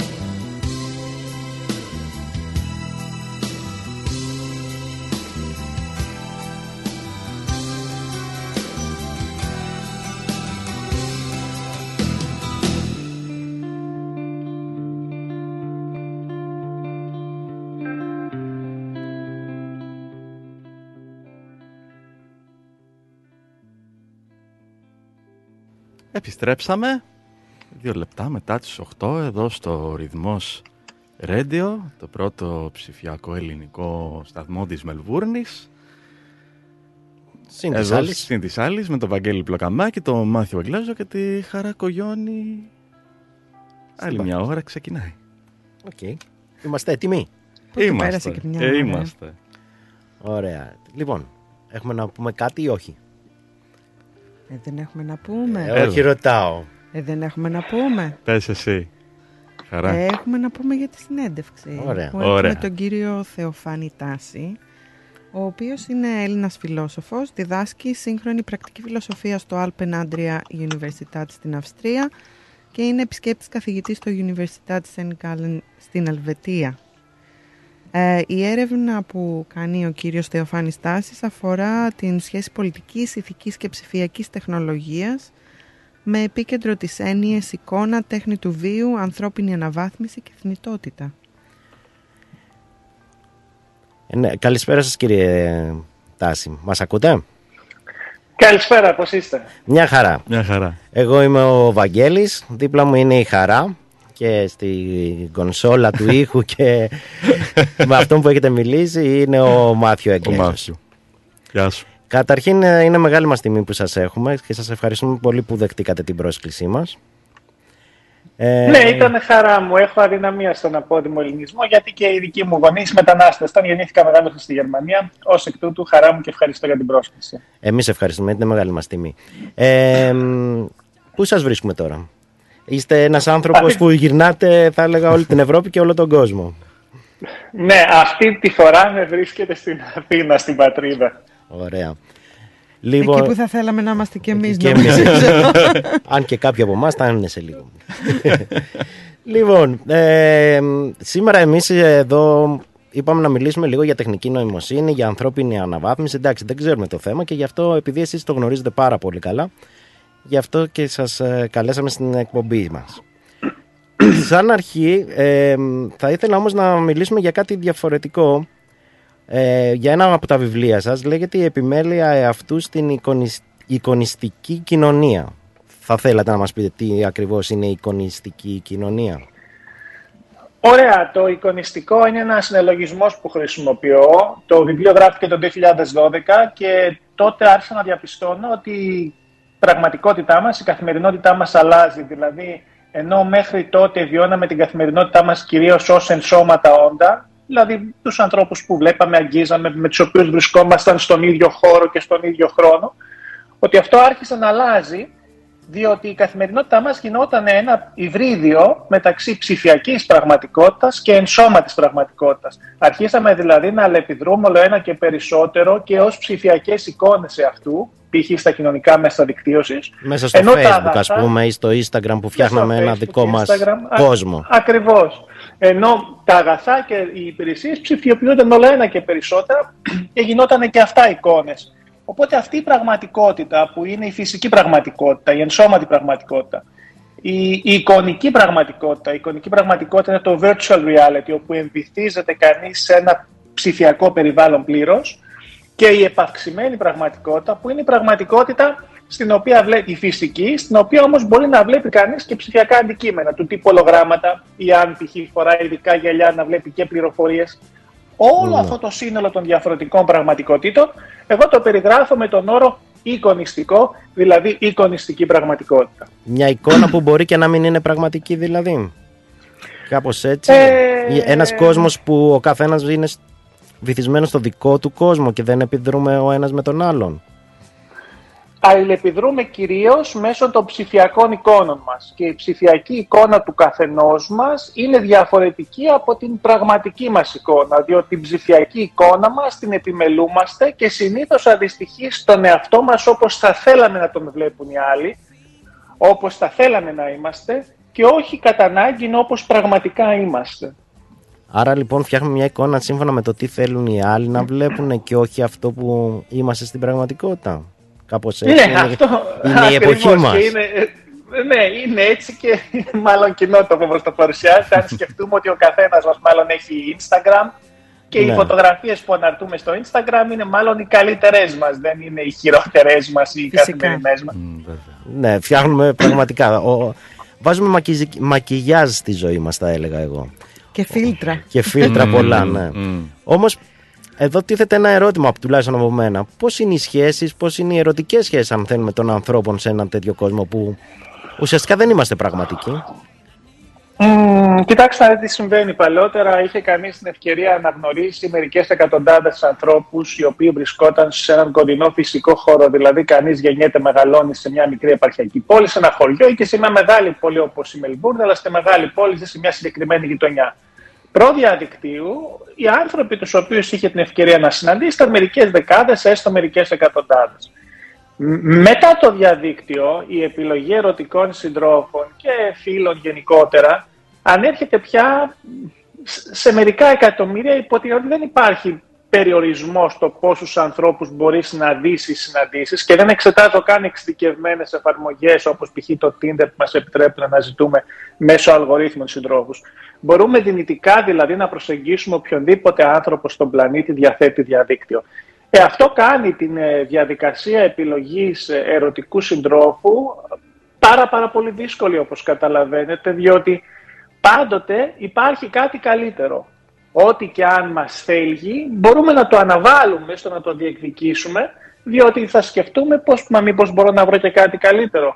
Αλλά ακόμη και αν αποφασίσουμε να εξερευνήσουμε μια πιθανή επιλογή δεν θα τις αφιερώσουμε πάρα πολύ χρόνο για να μην χάσουμε πολύτιμο χρόνο ή μπορεί και να εξερευνούμε πάρα πολλές επιλογές παράλληλα, δηλαδή να στέλνουμε αιτήματα και μηνύματα, να φλετάρουμε με πάρα πολλούς ανθρώπους συγχρόνως. Αυτό δημιουργεί μια τελείως διαφορετική συνθήκη όσον αφορά την ερωτική σχέση συγκριτικά με την περίοδο πριν από αυτό που εγώ ονομάζω εικονιστική κοινωνία, όπου έπρεπε κανείς να συναντάται διαζώσεις με κάποιον ή με κάποια, να αφιερώνει κάποιο χρόνο. Ήταν πολύ πιο περιορισμένος ο αριθμός των ανθρώπων με τους οποίους μπορούσε κανείς παράλληλα να ερωτοτροπεί. Γνωρίζουμε όμως με αυτόν τον τρόπο τον άλλον. Μήπως και αυτός είναι ο, τρόπο, ο λόγος για τον οποίο και γρήγορα γνωρίζουμε κάποιον αλλά και γρήγορα τον ε, χωρίζουμε, τον απομακρύνουμε από τη ζωή μας.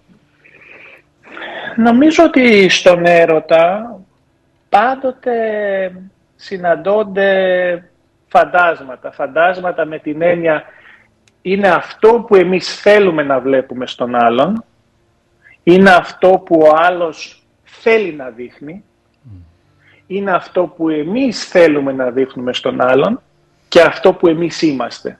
Από τα αρχικά δύο άτομα λοιπόν βλέπετε έφνης πόσα ακόμα άτομα εμφανίστηκαν. Εάν σε αυτό προσθέσει κανείς και την τεχνολογία, δηλαδή την ψηφιακή εικόνα του άλλου και την ψηφιακή εικόνα τη δική μας, διότι τώρα η επικοινωνία μας με τον άλλον είναι διαμεσολαβημένη, δεν είναι άμεση, τότε ο έρωτας γίνεται πολύ συχνότερα μία αυταπάτη. Ή μάλλον, για να το πω ακριβέστερα, είναι μία κοινή αυταπάτη με ημερομηνία λήξης.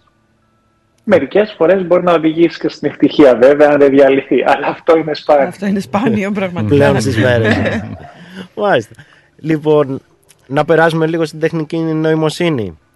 Να Ναι, δώσουμε φυσικά. έναν ορισμό του τι είναι τεχνητή νοημοσύνη, πώς λειτουργεί, ε, ποιες είναι οι εφαρμογές της στην καθημερινή μας ζωή και τι είναι ας πούμε, αυτό που λένε μηχανική, μη- μηχανιστική, μηχανική μάθηση.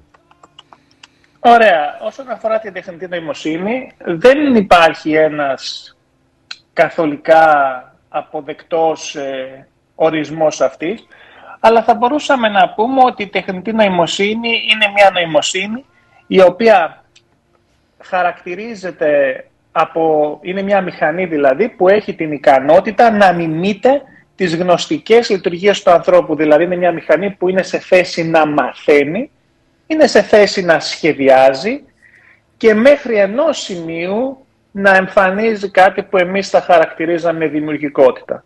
Και χρησιμοποιούμε την τεχνητή νοημοσύνη για να λύσουμε προβλήματα σε διάφορους τομείς, στην υγεία, στην εκπαίδευση, στη βιομηχανία, στην ψυχαγωγία, όταν καλείτε να κάνετε κράτηση σε ένα εστιατόριο, όταν καλείτε την ασφαλιστική σε εταιρεία την τράπεζα, είναι πολύ πιθανό να μιλάτε με μια τεχνητή νοημοσύνη μέχρι ότου να εκνευριστείτε και να ζητήσετε εκπρόσωπο. Να μιλήσει Μηχανική κάποιος. μάθηση τώρα, ναι, μηχανική μάθηση τώρα είναι ένας, ένας τρόπος σχετικά πρόσφατος με τον οποίο μια τεχνητή νοημοσύνη μπορεί να γίνεται καλύτερη σε αυτό που κάνει και σε πολύ πολύ πολύ πολύ γενικές γραμμές η ιδέα είναι η εξής η τεχνητή νοημοσύνη που είναι μια ιδέα η οποία ξεκίνησε ήδη από τη δεκαετία του 50, σημείωσε πρόοδο μέχρι τη δεκαετία του 80, μετά είχαμε ένα μεγάλο διάστημα που δεν συνέβαινε κάποια εξέλιξη. Και τότε άρχισε να γίνεται δημοφιλής μια προσέγγιση που έλεγε γιατί να μην νημηθούμε τον ανθρώπινο εγκέφαλο και να μην σχεδιάζουμε μια τεχνητή νοημοσύνη όπως περίπου συνδέονται οι νευρώνες στον εγκέφαλο, να κάνουμε δηλαδή ένα νευρονικό δίκτυο. Και αυτό το νευρονικό δίκτυο να μπορεί να μαθαίνει από μόνος του, δηλαδή το ένα επίπεδο οργάνωσης στην, στον υπολογιστή, να επικοινωνεί με το επόμενο, τόσο ώστε να μπορεί να μαθαίνει. Και αυτό λέγεται μηχανική μάθηση.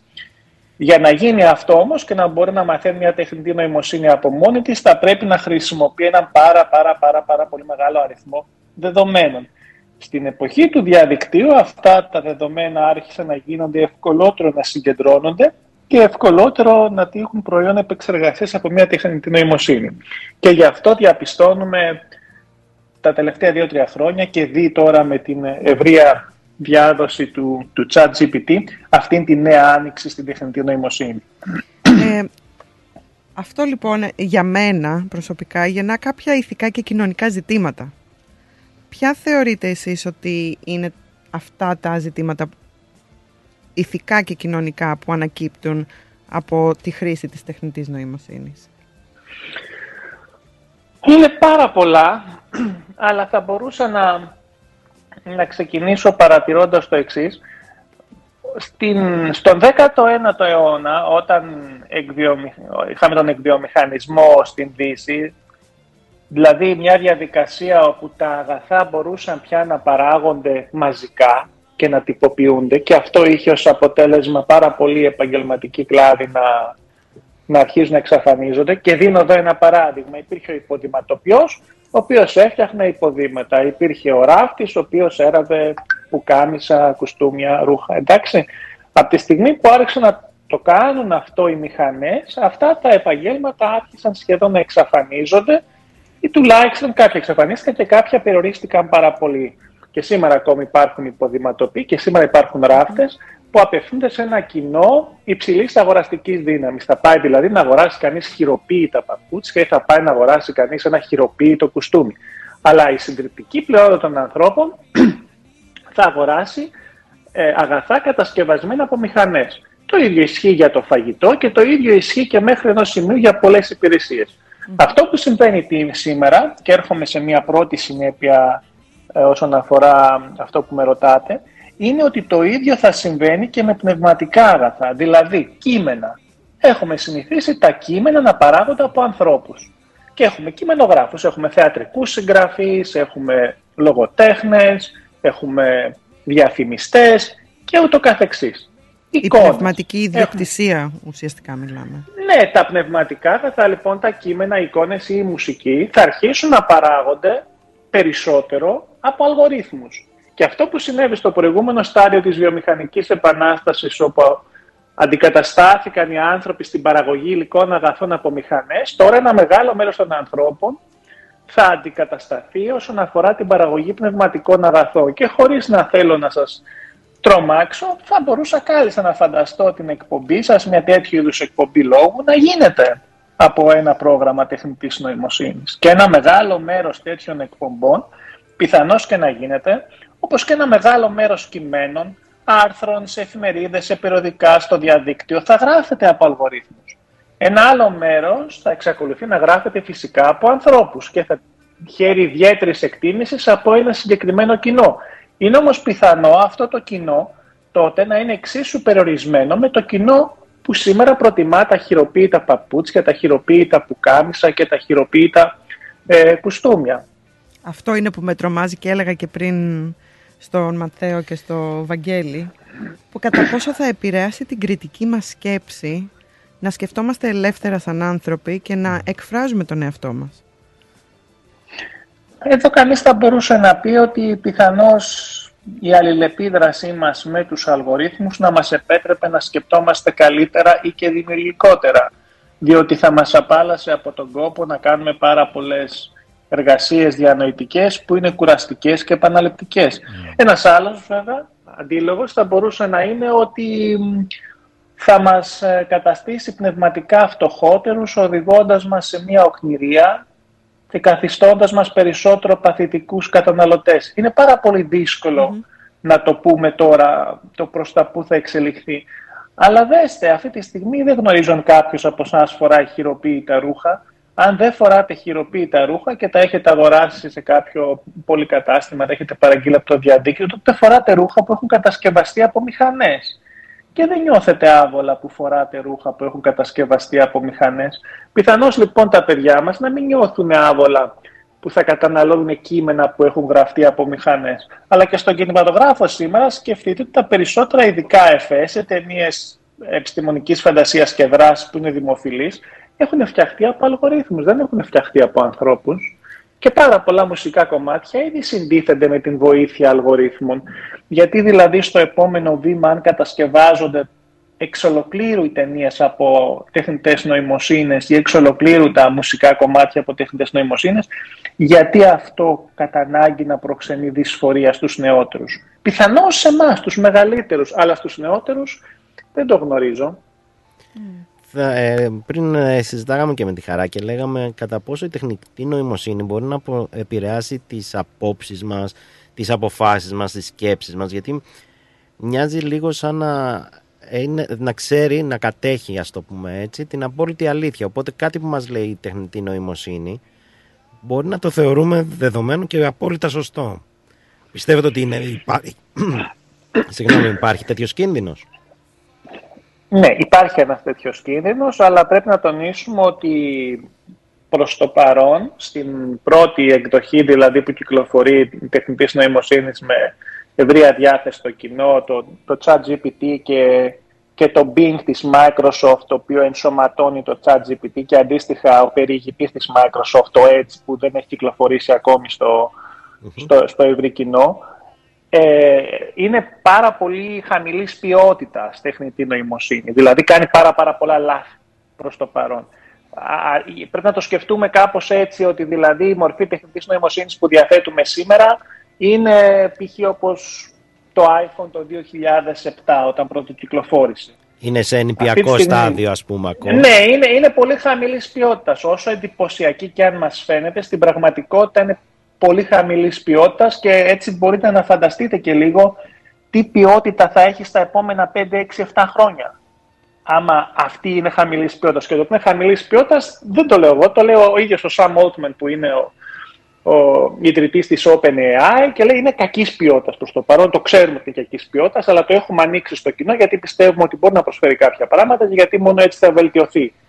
Λοιπόν, είναι πρώτον κακής ποιότητας. Δεύτερον, έχοντας πει αυτό, σίγουρα μελλοντικώ, όταν θα βελτιωθεί πολύ περισσότερο και οι άνθρωποι δεν θα είναι τόσο επιφυλακτικοί, αν υποθέσουμε ότι σήμερα είναι επιφυλακτικοί όσον αφορά την χρήση της, τότε όντως διαφαίνεται ο κίνδυνος κάποιος να θεωρεί την τεχνητή νοημοσύνη ως ένα είδος παντογνώστη Θεού που έχει τις απαντήσεις για το οτιδήποτε. Και εδώ ελοχεύει ένας πολύ σημαντικός κίνδυνος, διότι αυτή η τεχνητή νοημοσύνη έχει και κάποιον ιδιοκτήτη, έχει μια εταιρεία, η οποία μπορεί να την χρησιμοποιεί, π.χ. για να πω το πιο ανώδυνο, για διαφήμιση. Σωστά. Και έτσι όπως συνομιλά κανείς με μια τεχνητή νοημοσύνη, να αρχίσει να του λέει «Μα ξέρεις κάτι, πιστεύω ότι θα σου έκανε πολύ καλό εάν έχανες μερικά κιλά και αυτό το πρόγραμμα είναι το καλύτερο πρόγραμμα για να χάσεις αυτά τα κιλά και άμα θέλεις σου κάνω κατευθείαν μια εγγραφή».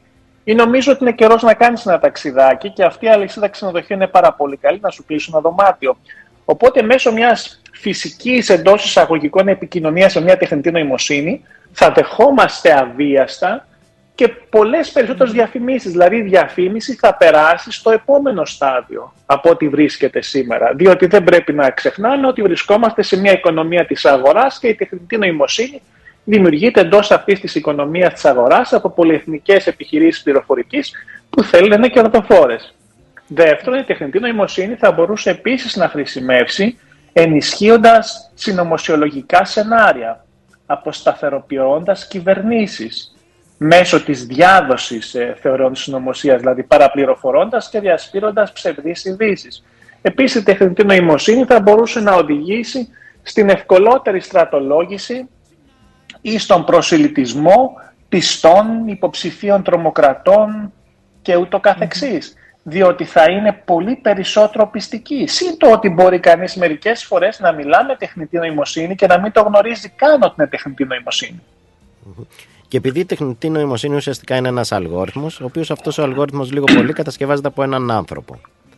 Κατά πόσο η τεχνητή νοημοσύνη κουβαλάει τις πολιτικές, κοινωνικές αντιλήψεις αυτού του ατόμου, τις ηθικές αντιλήψεις αυτού του ατόμου και τα στερεότυπα αυτού του ατόμου που μπορεί να έχει δημιουργήσει; Ε, με- ε, σε σημαντικό βαθμό, αλλά το πρόβλημα δεν έγκυται εκεί στον αρχικό κώδικα με τον οποίο αυτό, αυτή, αυτή θα έχει γραφεί, παρά το ότι όντως μπορεί να παρισφρήσουν πολλά από τα παραπάνω σ- στον, ε, στην λειτουργία της, ο κίνδυνος έγκυται περισσότερο στο τι είδους δεδομένα βρίσκονται στην διάθεση της τεχνητής νοημοσύνης. Και τα δεδομένα είναι αυτά που εν τέλει θα δημιουργήσουν, θα, θα καθορίσουν τον τρόπο που λειτουργεί. Τι θέλω να πω με αυτό; Θέλω να πω ότι αν δώσει κανείς π.χ. πρόσβαση στο Twitter σε μια τεχνητή νοημοσύνη προκειμένου αυτή να βελτιώσει τη φυσική επικοινωνία.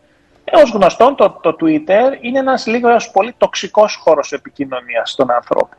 Δεν εμφανίζονται οι περισσότεροι με τον καλύτερό τους δυνατό εαυτό, με την, με την ευγένειά τους και με την ευπρέπειά τους. Το χειρότερο Αν, αυτό λοιπόν, μας μια- βγάζουμε εκεί. το, το χειρότερο αυτό μας βγάζουν. Αν λοιπόν μια τεχνητή νοημοσύνη μάθει εντός εισαγωγικών να επικοινωνεί με βάση το Twitter, γιατί το, το Twitter προσφέρει ένα τεράστιο όγκο δεδομένων, τότε θα είναι μια τεχνητή νοημοσύνη που στην επικοινωνία της θα αναπαράγει αυτό. Επιθετικότητα, τοξικότητα, χιδεότητα, δεν είναι επειδή την έχει προγραμματίσει κάποιος έτσι, αλλά τα δεδομένα βάση του οποίου η ίδια έμαθε να επικοινωνεί είναι αυτού του είδους. Αυτό είναι προβληματικό, δηλαδή πώς μπορεί κανείς να φιλτράρει τα δεδομένα που προσφέρει στην τεχνητή νοημοσύνη για να μάθει, αλλά επειδή αυτή απαιτεί τεράστιο όγκο δεδομένων, είναι και δύσκολο να βρει κανείς έναν τεράστιο όγκο δεδομένων υψηλής ποιότητας. Έτσι λοιπόν η τεχνητή νοημοσύνη κινδυνεύει να μοιάζει στον χειρότερο εαυτό μας. Άρα εκεί μπαίνει ο, αν- ο ανθρώπινος παράγοντας με την έννοια ότι χρειαζόμαστε ανθρώπους που να μπορούν να γράψουν ε, δεδομένα υψηλής ε, αξίας ας πούμε. Ε, χρειαζόμαστε ανθρώπους που να φι- φιλτράρουν τα δεδομένα μέχρι ενός σημείου με τα οποία θα τροφοδοτούμε μια τεχνητή νοημοσύνη.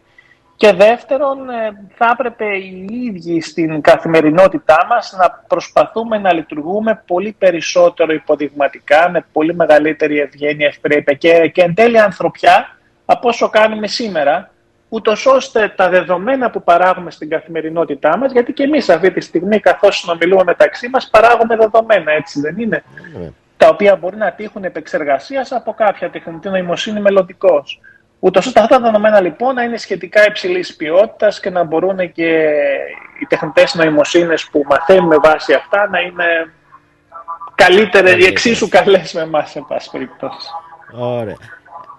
Α, κατά τη βιομηχανική επανάσταση είδαμε ότι η κοινωνία αργούσε να προσαρμοστεί σε- στις τεχνολογικές εξελίξεις που τρέχανε. Πιστεύω ότι το ίδιο συμβαίνει και τώρα με την τεχνητή νοημοσύνη. Η κοινωνία δεν μπορεί να προσ... πώς, το... λέ- ε, πώς να το πω... Να, Να προσαρμοστεί. προσαρμοστεί, ναι, με- στην τεχνητή Ναι, νοημοσύνη. το- το- Και θα υπάρχει ένα το- gap, το- ας πούμε, ένα κενό, ένα χάσμα ανάμεσά τους. Ε, νομίζω ότι δυσκολευόμαστε πολύ να προσαρμοστούμε, παρά το ότι κανείς θα μπορούσε να αντιτείνει, μα γιατί δυσκολευόμαστε, αφού το χρησιμοποιούμε ήδη περισσότεροι και δεν υπάρχει κανένα πρόβλημα. Δεν είναι ακριβώς έτσι το ότι χρησιμοποιούμε κάτι, δεν σημαίνει κατά ανάγκη ότι έχουμε προσαρμοστεί. Μπορεί και να μας χρησιμοποιεί αυτό χωρίς να το καταλαβαίνουμε. Και ένα τέτοιο παράδειγμα για να το διασαφηνίσω είναι ήδη τα κινητά. Ήρθε, λοιπ- ήρθε λοιπόν το κινητό στη ζωή μας, υπήρχε ήδη από τα μέσα του 70, αλλά σ- στο, στους, στους πολλούς ήρθε ας πούμε το 90.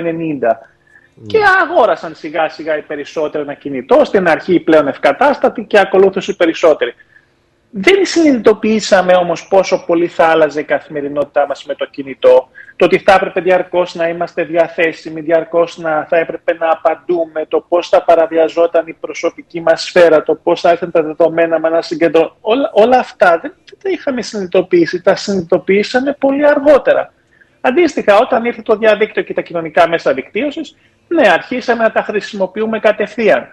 Αλλά δεν καταλάβαμε τις συνέπειες των κοινωνικών μέσων δικτύωσης στην καθημερινότητά μας, το άγχος μας, η αγωνία μας να ανταποκριθούμε στην, στην ψηφιακή εικόνα μας, η δυσκολία στη διαπαιδαγώγηση, ανατροφή των παιδιών επειδή αυτά άρχισαν να, να, να εθίζονται στις οθόνες. Οπότε το αντίστοιχο νομίζω θα συμβεί και με την τεχνητή νοημοσύνη. Δηλαδή, α, α, παρά το ότι θα αρχίσουμε να την χρησιμοποιούμε, δεν θα μπορέσουμε παρά μόνο πολύ αργότερα να κατανοήσουμε τι έχει συμβεί. Η προσαρμογή λοιπόν θα, θα καθυστερήσει. Θα πάρει Και χρόνο. στην περίπτωση της τεχνητής νοημοσύνης οι συνέπειες θα είναι κρισιμότερες σε σχέση με τις συνέπειες της χρήσης των κινητών ή των κοινωνικών μέσων δικτύωσης. Ποιες πιστεύετε ότι θα είναι αυτές οι συνέπειες; Μια πολύ σημαντική συνέπεια, εκτός από το ότι κοινωνικά, όπως ανέφερα νωρίτερα, θα χαθούν ενδεχομένως περισσότερες θέσεις εργασίας από αυτές που θα δημιουργηθούν, θα είναι να αρχίζουμε να εκχωρούμε ένα μέρος της αυτονομίας μας, δηλαδή της ικανότητάς μας να, να αποφασίζουμε για τον εαυτό μας, σε αλγορίθμους, στην τεχνητή νοημοσύνη. Θα αρχίσουμε να εμπιστευόμαστε την τεχνητή νοημοσύνη ως κάποιον που ξέρει καλύτερα για εμάς από εμάς. Θα γίνει δηλαδή ένα είδος σχεδόν παντοδύναμο πατρικού υποκαταστάτου. Ήδη σήμερα γνωρίζω ε, ανθρώπους οι οποίοι μιλούν με την τεχνητή νοημοσύνη στην παρούσα ατελή της μορφή σαν να μιλούσαν σε ψυχοθεραπευτή. Τις εμπιστεύονται δηλαδή τα προβλήματά τους και ζητούν λύσεις για τα προβλήματά τους από αυτήν. Ή απλά κάνουν παρέα εντός εισαγωγικών με μια τεχνητή νοημοσύνη επειδή είναι μοναχικοί άνθρωποι. Αυτό θα γίνει πολύ εντονότερο πιθανό στη συνέχεια. Δηλαδή θα εκχωρήσουμε ένα μέρος της ελευθερίας μας, της αυτονομίας μας, όσον αφορά τη, τη λήψη αποφάσεων στη τεχνητή νοημοσύνη και πιθανώς να γίνουμε περισσότερο μονήρεις, αντικαθιστώντας έναν αριθμό σχέσεών μας με την επικοινωνία με την τεχνητή νοημοσύνη. Επειδή μια, μια σχέση, σε εισαγωγικά το σχέση με μια τεχνητή νοημοσύνη, είναι ευκολότερο να καλλιεργηθεί, απαιτεί λιγότερο χρόνο και λιγότερη ενέργεια. Δεν υπάρχει αυτή η αμοιβαιότητα. Οπότε γιατί να φθαρώ υποχρεώμενος να ξαναστραφώ με κάποιον φίλο που θα μου ζητάει και διάφορα πράγματα κατά καιρούς, αντί να έχω μια σχέση με μια τεχνητή νοημοσύνη που ποτέ δεν θα μου ζητάει τίποτε, πάντα θα είναι εκεί για μένα, πάντα θα μου μιλάει θαυμάσια. Κάτι σαν το σκυλάκι μας δηλαδή. Κάτι σαν το σκυλάκι μας, μόνο που ε, ο σκύλος μας δεν έχει όλες τις απαντήσεις που θα θέλαμε από τη ζωή. Ενώ μια τεχνητή μόνο αυτό, σου νοημοσύνη κάνει θα- και συντροφιά. Σου κάνει και συντροφιά, ναι. Ε, όχι, θα σου Ωραία. κάνει και η τεχνητή νοημοσύνη νομίζω. Όχι, και η τεχνητή νοημοσύνη Θα σου μπορεί κάνει να και σου καλή. κάνει συντροφιά. Α, Ωραία, μπο- μπορώ αν θέλετε να συνδυάσω τα καλύτερα των δύο κόσμων. Μπορώ να βάλω μια τεχνητή νοημοσύνη σε ένα σκυλάκι ρομποτάκι.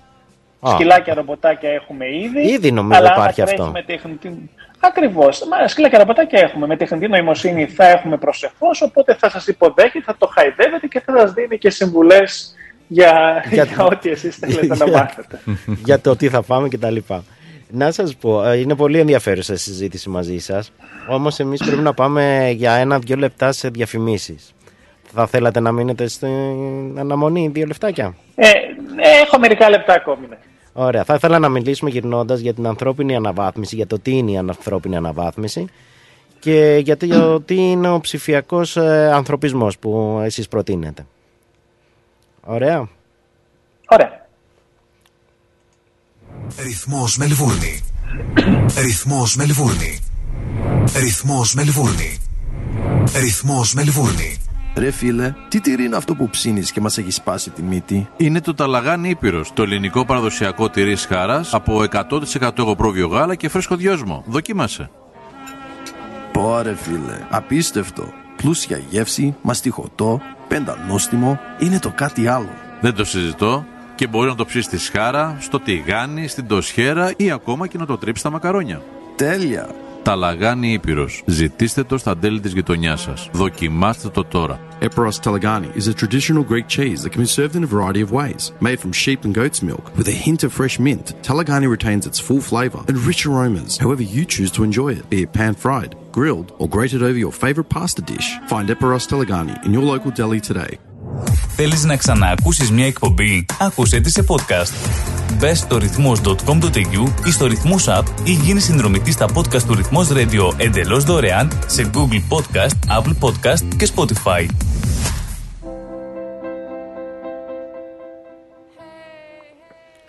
Επιστρέψαμε λοιπόν ύστερα από αυτό το σύντομο διαφημιστικό διάλειμμα. Μαζί μας στην τηλεφωνική γραμμή είναι ο κύριος Θεοφάνης Στάσης και μαζί του μιλάμε για τεχνητή νοημοσύνη, για ανθρώπινη αναβάθμιση και για ό,τι αυτά θα φέρουν σε σύντομο χρονικό διάστημα στην κοινωνία μας και σε εμάς τους ίδιους τους εαυτούς μας. Λοιπόν κύριε Τάση, ε, πριν το διάλειμμα σας είπα ότι θα ήθελα να μιλήσουμε λίγο για την ανθρώπινη αναβάθμιση. Θέλετε να μας πείτε τι ακριβώς είναι αυτό; Ναι, η ανθρώπινη αναβάθμιση είναι κάτι που σχετίζεται με, με τα όσα συζητήσαμε μέχρι τώρα. Με τον όρο ανθρώπινη αναβάθμιση εννοούμε οποιαδήποτε παρέμβαση στο ανθρώπινο σώμα που υπερβαίνει την αποκατάσταση ή την διατήρηση της υγείας. Ένα παράδειγμα. Θα πάνω δώσω, σε ένα, αυτό. πα- θα, δώσω, λοιπόν, θα δώσω λοιπόν ένα παράδειγμα. Ένα παράδειγμα αισθητικής αναβάθμισης είναι τα τατού. Είναι μια παρέμβαση στο σώμα μας και την κάνουμε όχι για να θεραπευτούμε από κάτι, ούτε για να αποκαταστήσουμε μια δυσλειτουργία. Κάνουμε τατού επειδή είναι, γίνεται το δέρμα μας πιο ωραία, γινόμαστε πιο επιθυμητοί. Τουλάχιστον αυτό ε, πιστεύουν όσοι κάνουν τατού. Ή ένα δεύτερο παράδειγμα, όσοι κάνουν ε, πλαστική στο, στο στήθος τους, στους γλουτούς τους ή στο πρόσωπό τους. Είναι μια αισθητική πάλι αναβάθμιση, διότι δεν έχει να κάνει με την αποκατάσταση της υγείας, τη θεραπεία μιας δυσλειτουργίας. Η ανθρώπινη αναβάθμιση λοιπόν μπορεί να αφορά είτε μια σωματική αναβάθμιση, που προς το παρόν δεχόμαστε αισθητικές αναβαθμίσεις στο σώμα μας, Μπορεί να είναι μια διανοητική αναβάθμιση, μπορεί να είναι μια συναισθηματική αναβάθμιση ή μπορεί να είναι και μια ηθική αναβάθμιση. Ένα Παράδειγμα προσθετικό σωματικής μέλος αναβάθμισης είναι αν, ε, ανθρώπινη αναβάθμιση.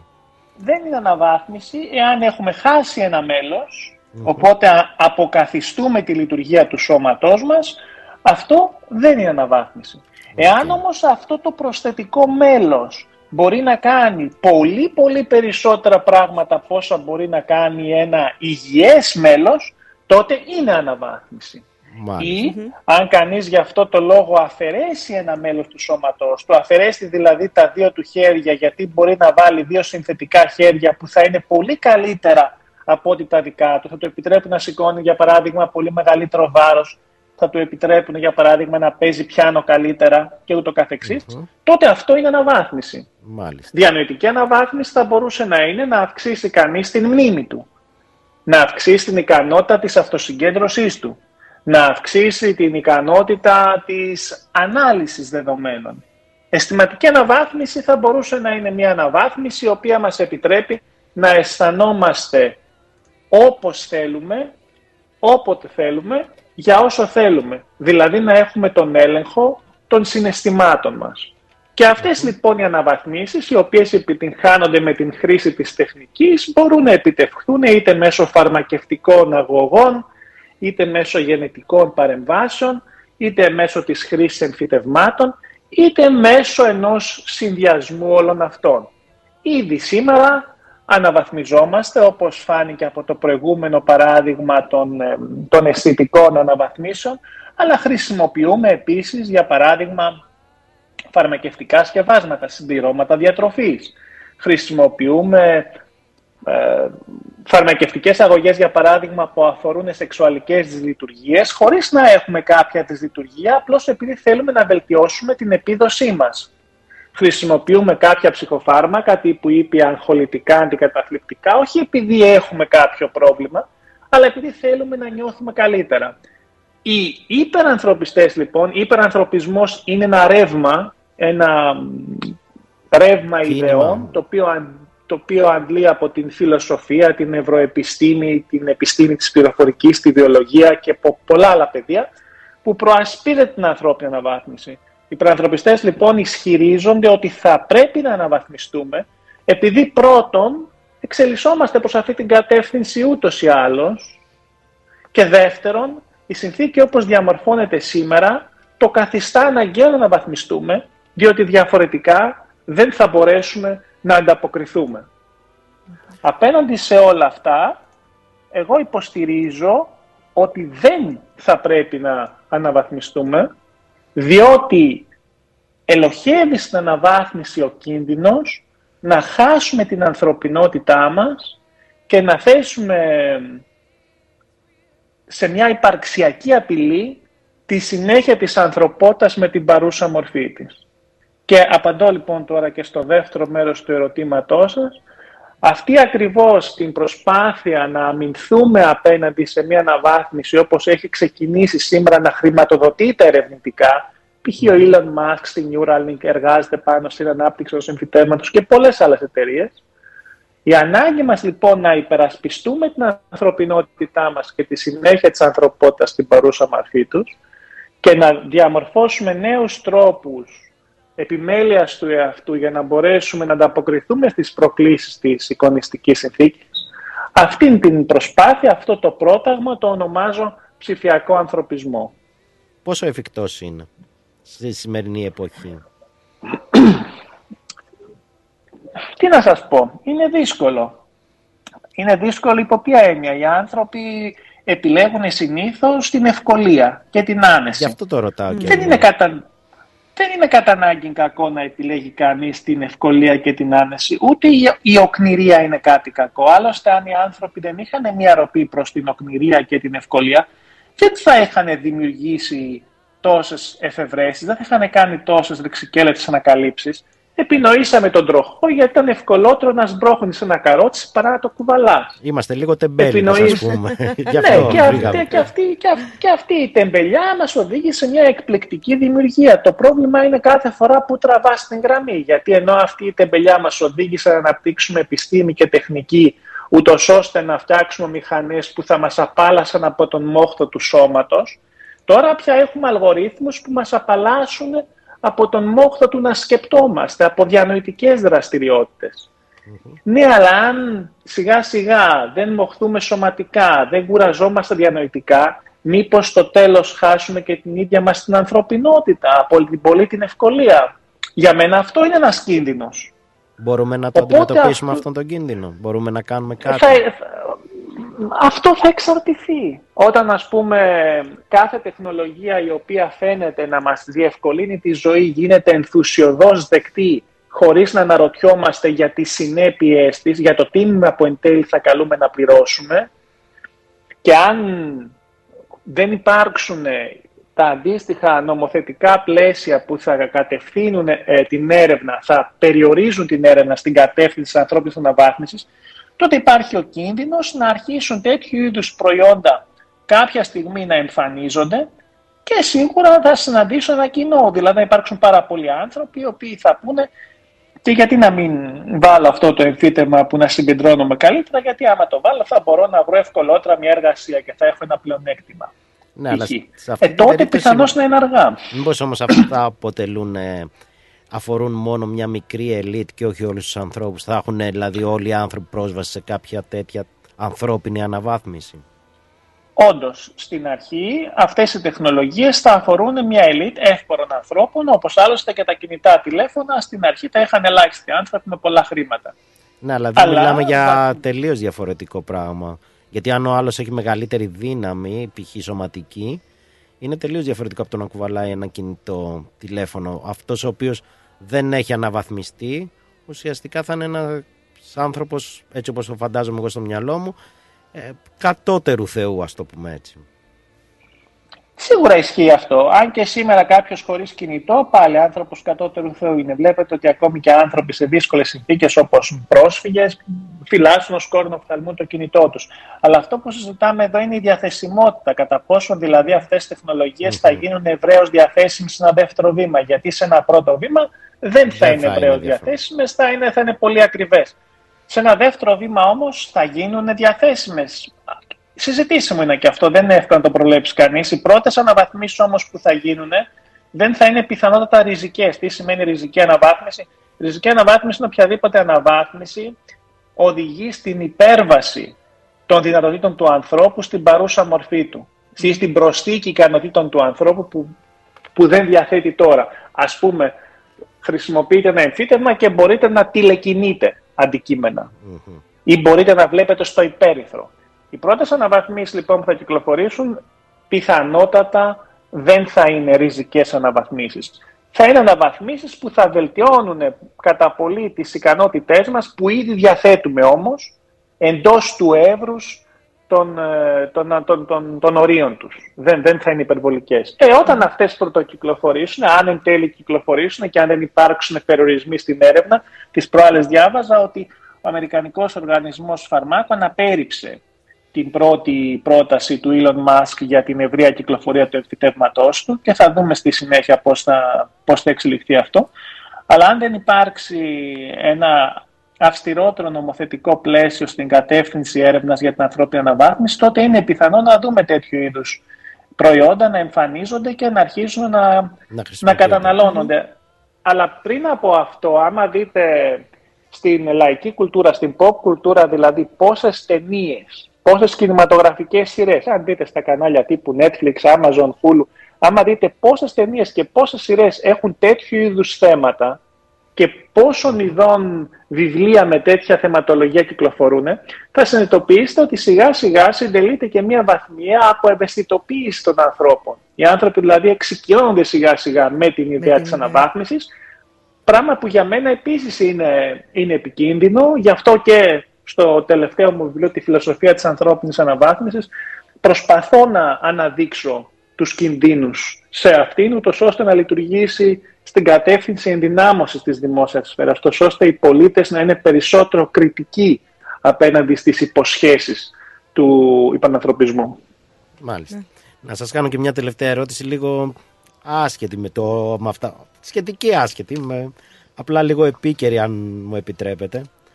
Σε μια εποχή λοιπόν όπου η τεχνητή νοημοσύνη κυριαρχεί θα λέγαμε, υπάρχει παντού γύρω μας, ή της ανθρώπινης αναβάθμισης, αυτό που συνέβη με τα τρένα στην Ελλάδα πόσο λογικό ήταν; Κοιτάξτε, σιδηροδρομικά δυστυχήματα συμβαίνουν και σε χώρες που έχουν ε, πολύ υψηλότερης τεχνολογίας ε, ελέγχου από ό,τι έχουμε στην Ελλάδα. Συμβαίνουν και, στην, ε, και στη Γερμανία, συμβαίνουν και στην Κίνα. Το θέμα είναι ότι η Ελλάδα είναι μια ιδιαίτερη περίπτωση γιατί από τη μία ούτε αυτά τα ηλεκτρονικά συστήματα είχαμε εγκαταστήσει όπως φάνηκε και από την άλλη είμαστε μια χώρα που δεν έχει και σιδηροδρομικό δίκτυο, δηλαδή έχουμε μια γραμμή που εντάξει, ποτέ, ποτέ δεν μας απασχόλησε ιδιαίτερα να την εξυγχρονίσουμε διότι προτιμούσαμε τα, τα αυτοκίνητά μας. Υπό αυτή την έννοια ε, βλέπουμε ότι είναι και φαινόμενο μη ελληνικό, ένα σιδηροδρομικό δυστύχημα, αλλά συγχρόνως και αρκούντος ελληνικό, διότι σε αυτό εκφράζονται πολλές παθογένειες της ελληνικής κοινωνίας. Επίσης, μία από αυτές τις παθογένειες για μένα είναι αυτός ο, ο, ο, ο άκρατος συναισθηματισμός που έχουμε ως λαός, ο οποίος λειτουργεί αρνητικά όσον αφορά την παραγωγή συγκεκριμένων πολιτικών. Δηλαδή, πολύ φοβούμε ότι, πράγμα που απέφχομαι βέβαια, ότι και αυτή τη φορά την υπερβολική συναισθηματική φόρτιση και εκτόνωση των πρώτων ημερών και εβδομάδων θα την διαδεχθεί ακολούθως μία σιωπή, Και μία, μια αλήθεια διαφορία. Και μία διαφορία. και η, μη, και η μη παραγωγή πολιτικών.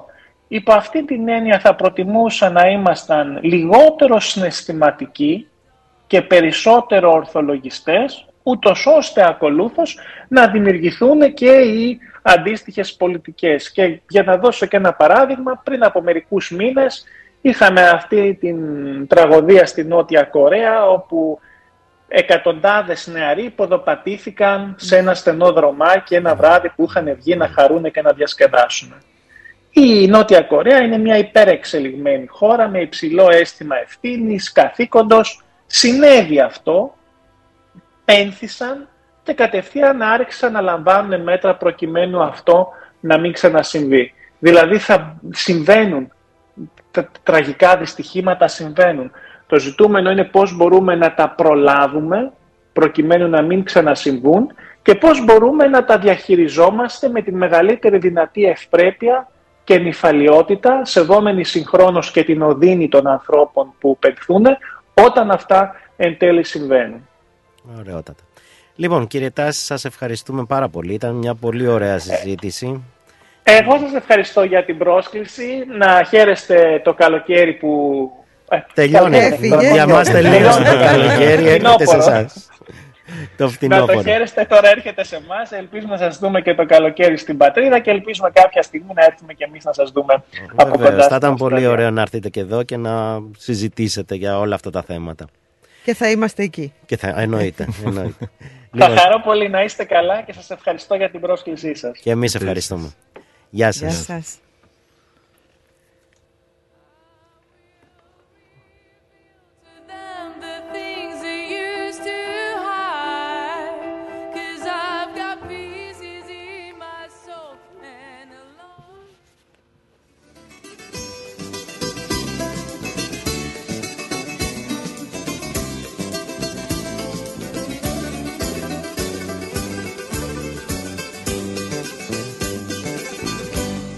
Ό,τι αρχίσει ωραίο τελειώνει με πόνο.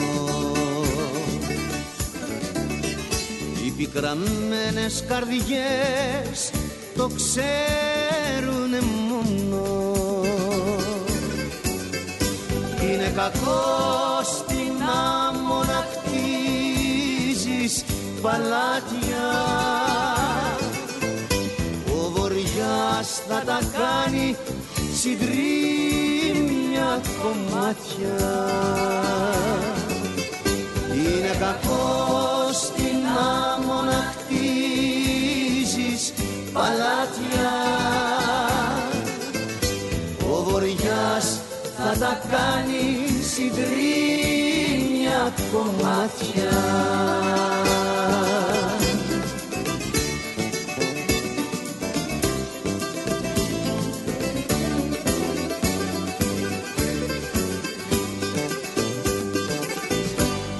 ζωή ξεκινάμε με όνειρα χίλια. Αγκρεμίζει ο πόνος, η φτώχεια κι η ζήλια. Είναι κακός στην άμμο να χτίζεις παλάτια. Ο βοριάς θα τα κάνει συντρίμια κομμάτια. Είναι κακός στην άμμο να χτίζεις παλάτια. Ο βοριάς θα τα κάνει συντρίμια κομμάτια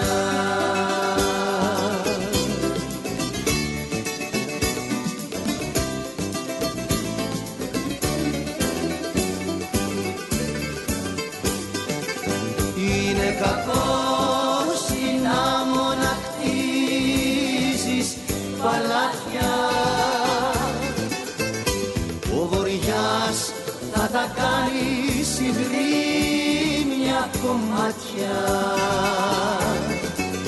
Είναι κακός στην άμμο να χτίζεις παλάτια.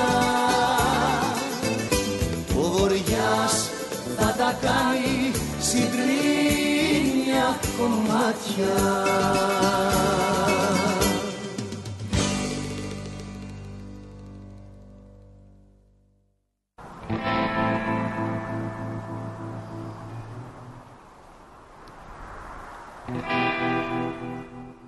Λοιπόν, ο φίλος μου εδώ, ο Μάθιου, μάλλον μα, τα κάνει επίτηδες, δεν μπορεί. Μετά την τεχνητή νοημοσύνη, έβαλε ο Βοριάς θα τα κάνει συντρίμια κομμάτια. Είναι κακό στην άμμο να χτίζει παλάτια και κάτι τέτοιο. Ε, το το Κόλλαγε. έκανε επί, κόλλαγε, κόλλαγε πολύ. Ή Μοιάζει σαν η τεχνητή νοημοσύνη να χτίζουμε στην άμμο παλάτια, ίσως. Ναι, Ενδιαφέρουσα ήταν πολύ συζήτηση. ενδιαφέρουσα η συζήτηση Μμ. και είδες που είχα τον, έχω, τον, έχω, συνεχίζω να έχω αυτόν τον ενδιασμό κατά πόσο θα επηρεάσει, κατά πόσο η τεχνητή νοημοσύνη θα επηρεάσει την κριτική μας σκέψη ε, και θα μας αφήσει να εκφραζόμαστε και να έχουμε τις απόψεις μας. Ε, όπως το παρουσίασε ο κύριος Στάσης, μπορεί να βοηθήσει κιόλας και κάποιους ανθρώπους. Κοίταξε, όλα τα εργαλεία, γιατί και η τεχνητή νοημοσύνη ένα εργαλείο είναι, μια μηχανή είναι. Εξαρτάται πώς θα τη χρησιμοποιήσει σε πολλές περιπτώσεις. Καταλαβαίνω αυτό που λες ότι ξέρεις κάτι, αν η τεχνητή νοημοσύνη κάνει τα πάντα, πώς εσύ μπορείς να έρθεις και να... πώς ας πούμε δεν θα συρρυκνωθεί, ας το πούμε έτσι, ο εγκέφαλος και πώς εσύ θα πάψεις να είσαι δημιουργικός. Όμως μπορεί αν χρησιμοποιηθεί σωστά, δηλαδή πώς το φαντάζομαι εγώ. Σκέψω έναν γραφίστα, ο οποίος έρχεται μια εταιρεία και του λέει «Ξέρεις, θέλω να μου ετοιμάσεις ένα λογότυπο για την εταιρεία μου». Σήμερα αυτό που κάνει ο γραφίστας είναι ότι κάνει τα πάντα by scratch. Που λένε. Ξεκινάει και κάνει και κάνει και κάνει και αυτό του παίρνει χρόνο. Αν όμως εκεί χρησιμοποιήσει μια τεχνητή νοημοσύνη θα μπορέσει η τεχνητή νοημοσύνη μέσα στο ίδιο χρονικό διάστημα που αυτός θα φτιάξει ένα και μοναδικό λογότυπο να του φτιάξει 30 ή 40 διαφορετικά λογότυπα. Ναι, η δημιουργικότητα όμως η δική του που είναι; Θα τελειώσω. Αυτά τα 30-40 θα τα πάει στον πελάτη του. Και ο πελάτης του, θα, αφού τα δει, θα διαλέξει κάποιο από αυτά και θα αρχίσει αυτό που λέμε το fine adjustment. Θα ζητήσει μικρές αλλαγές, μικρές διορθώσεις. Και εκεί ακριβώς είναι που θα επέμβει ο άνθρωπος για να τελειοποιήσει αυτό το αρχικό που έφτιαξε η τεχνητή νοημοσύνη. Δεν ξέρω αν καταλαβαίνεις. Καταλαβαίνω και θα αναφερθώ Θέλει στη ακόμα συνέντευξη. ανθρώπινη επέμβαση. Ακριβώς. Αυτό λες. Ακριβώς. Και πλέον, όπως το είπε και ο κύριος Στάσης, ο ανθρώπινος εγκέφαλος δεν θα καταναλώνεται στο να φτιάξει ένα προσχέδιο που παίρνει ώρα, που χρειάζεται, που είναι λίγο βαρετή δουλειά. Γιατί είναι βαρετή όντως, γιατί και εγώ επειδή κάνω λίγο σχέδιο και τα λοιπά, αυτή είναι η δουλειά μου, βαριέσαι γιατί ενώ το έχεις στο μυαλό σου, θες ώρα αυτό που έχεις στο μυαλό σου να το αποτυπώσεις και να πας στο παρακάτω.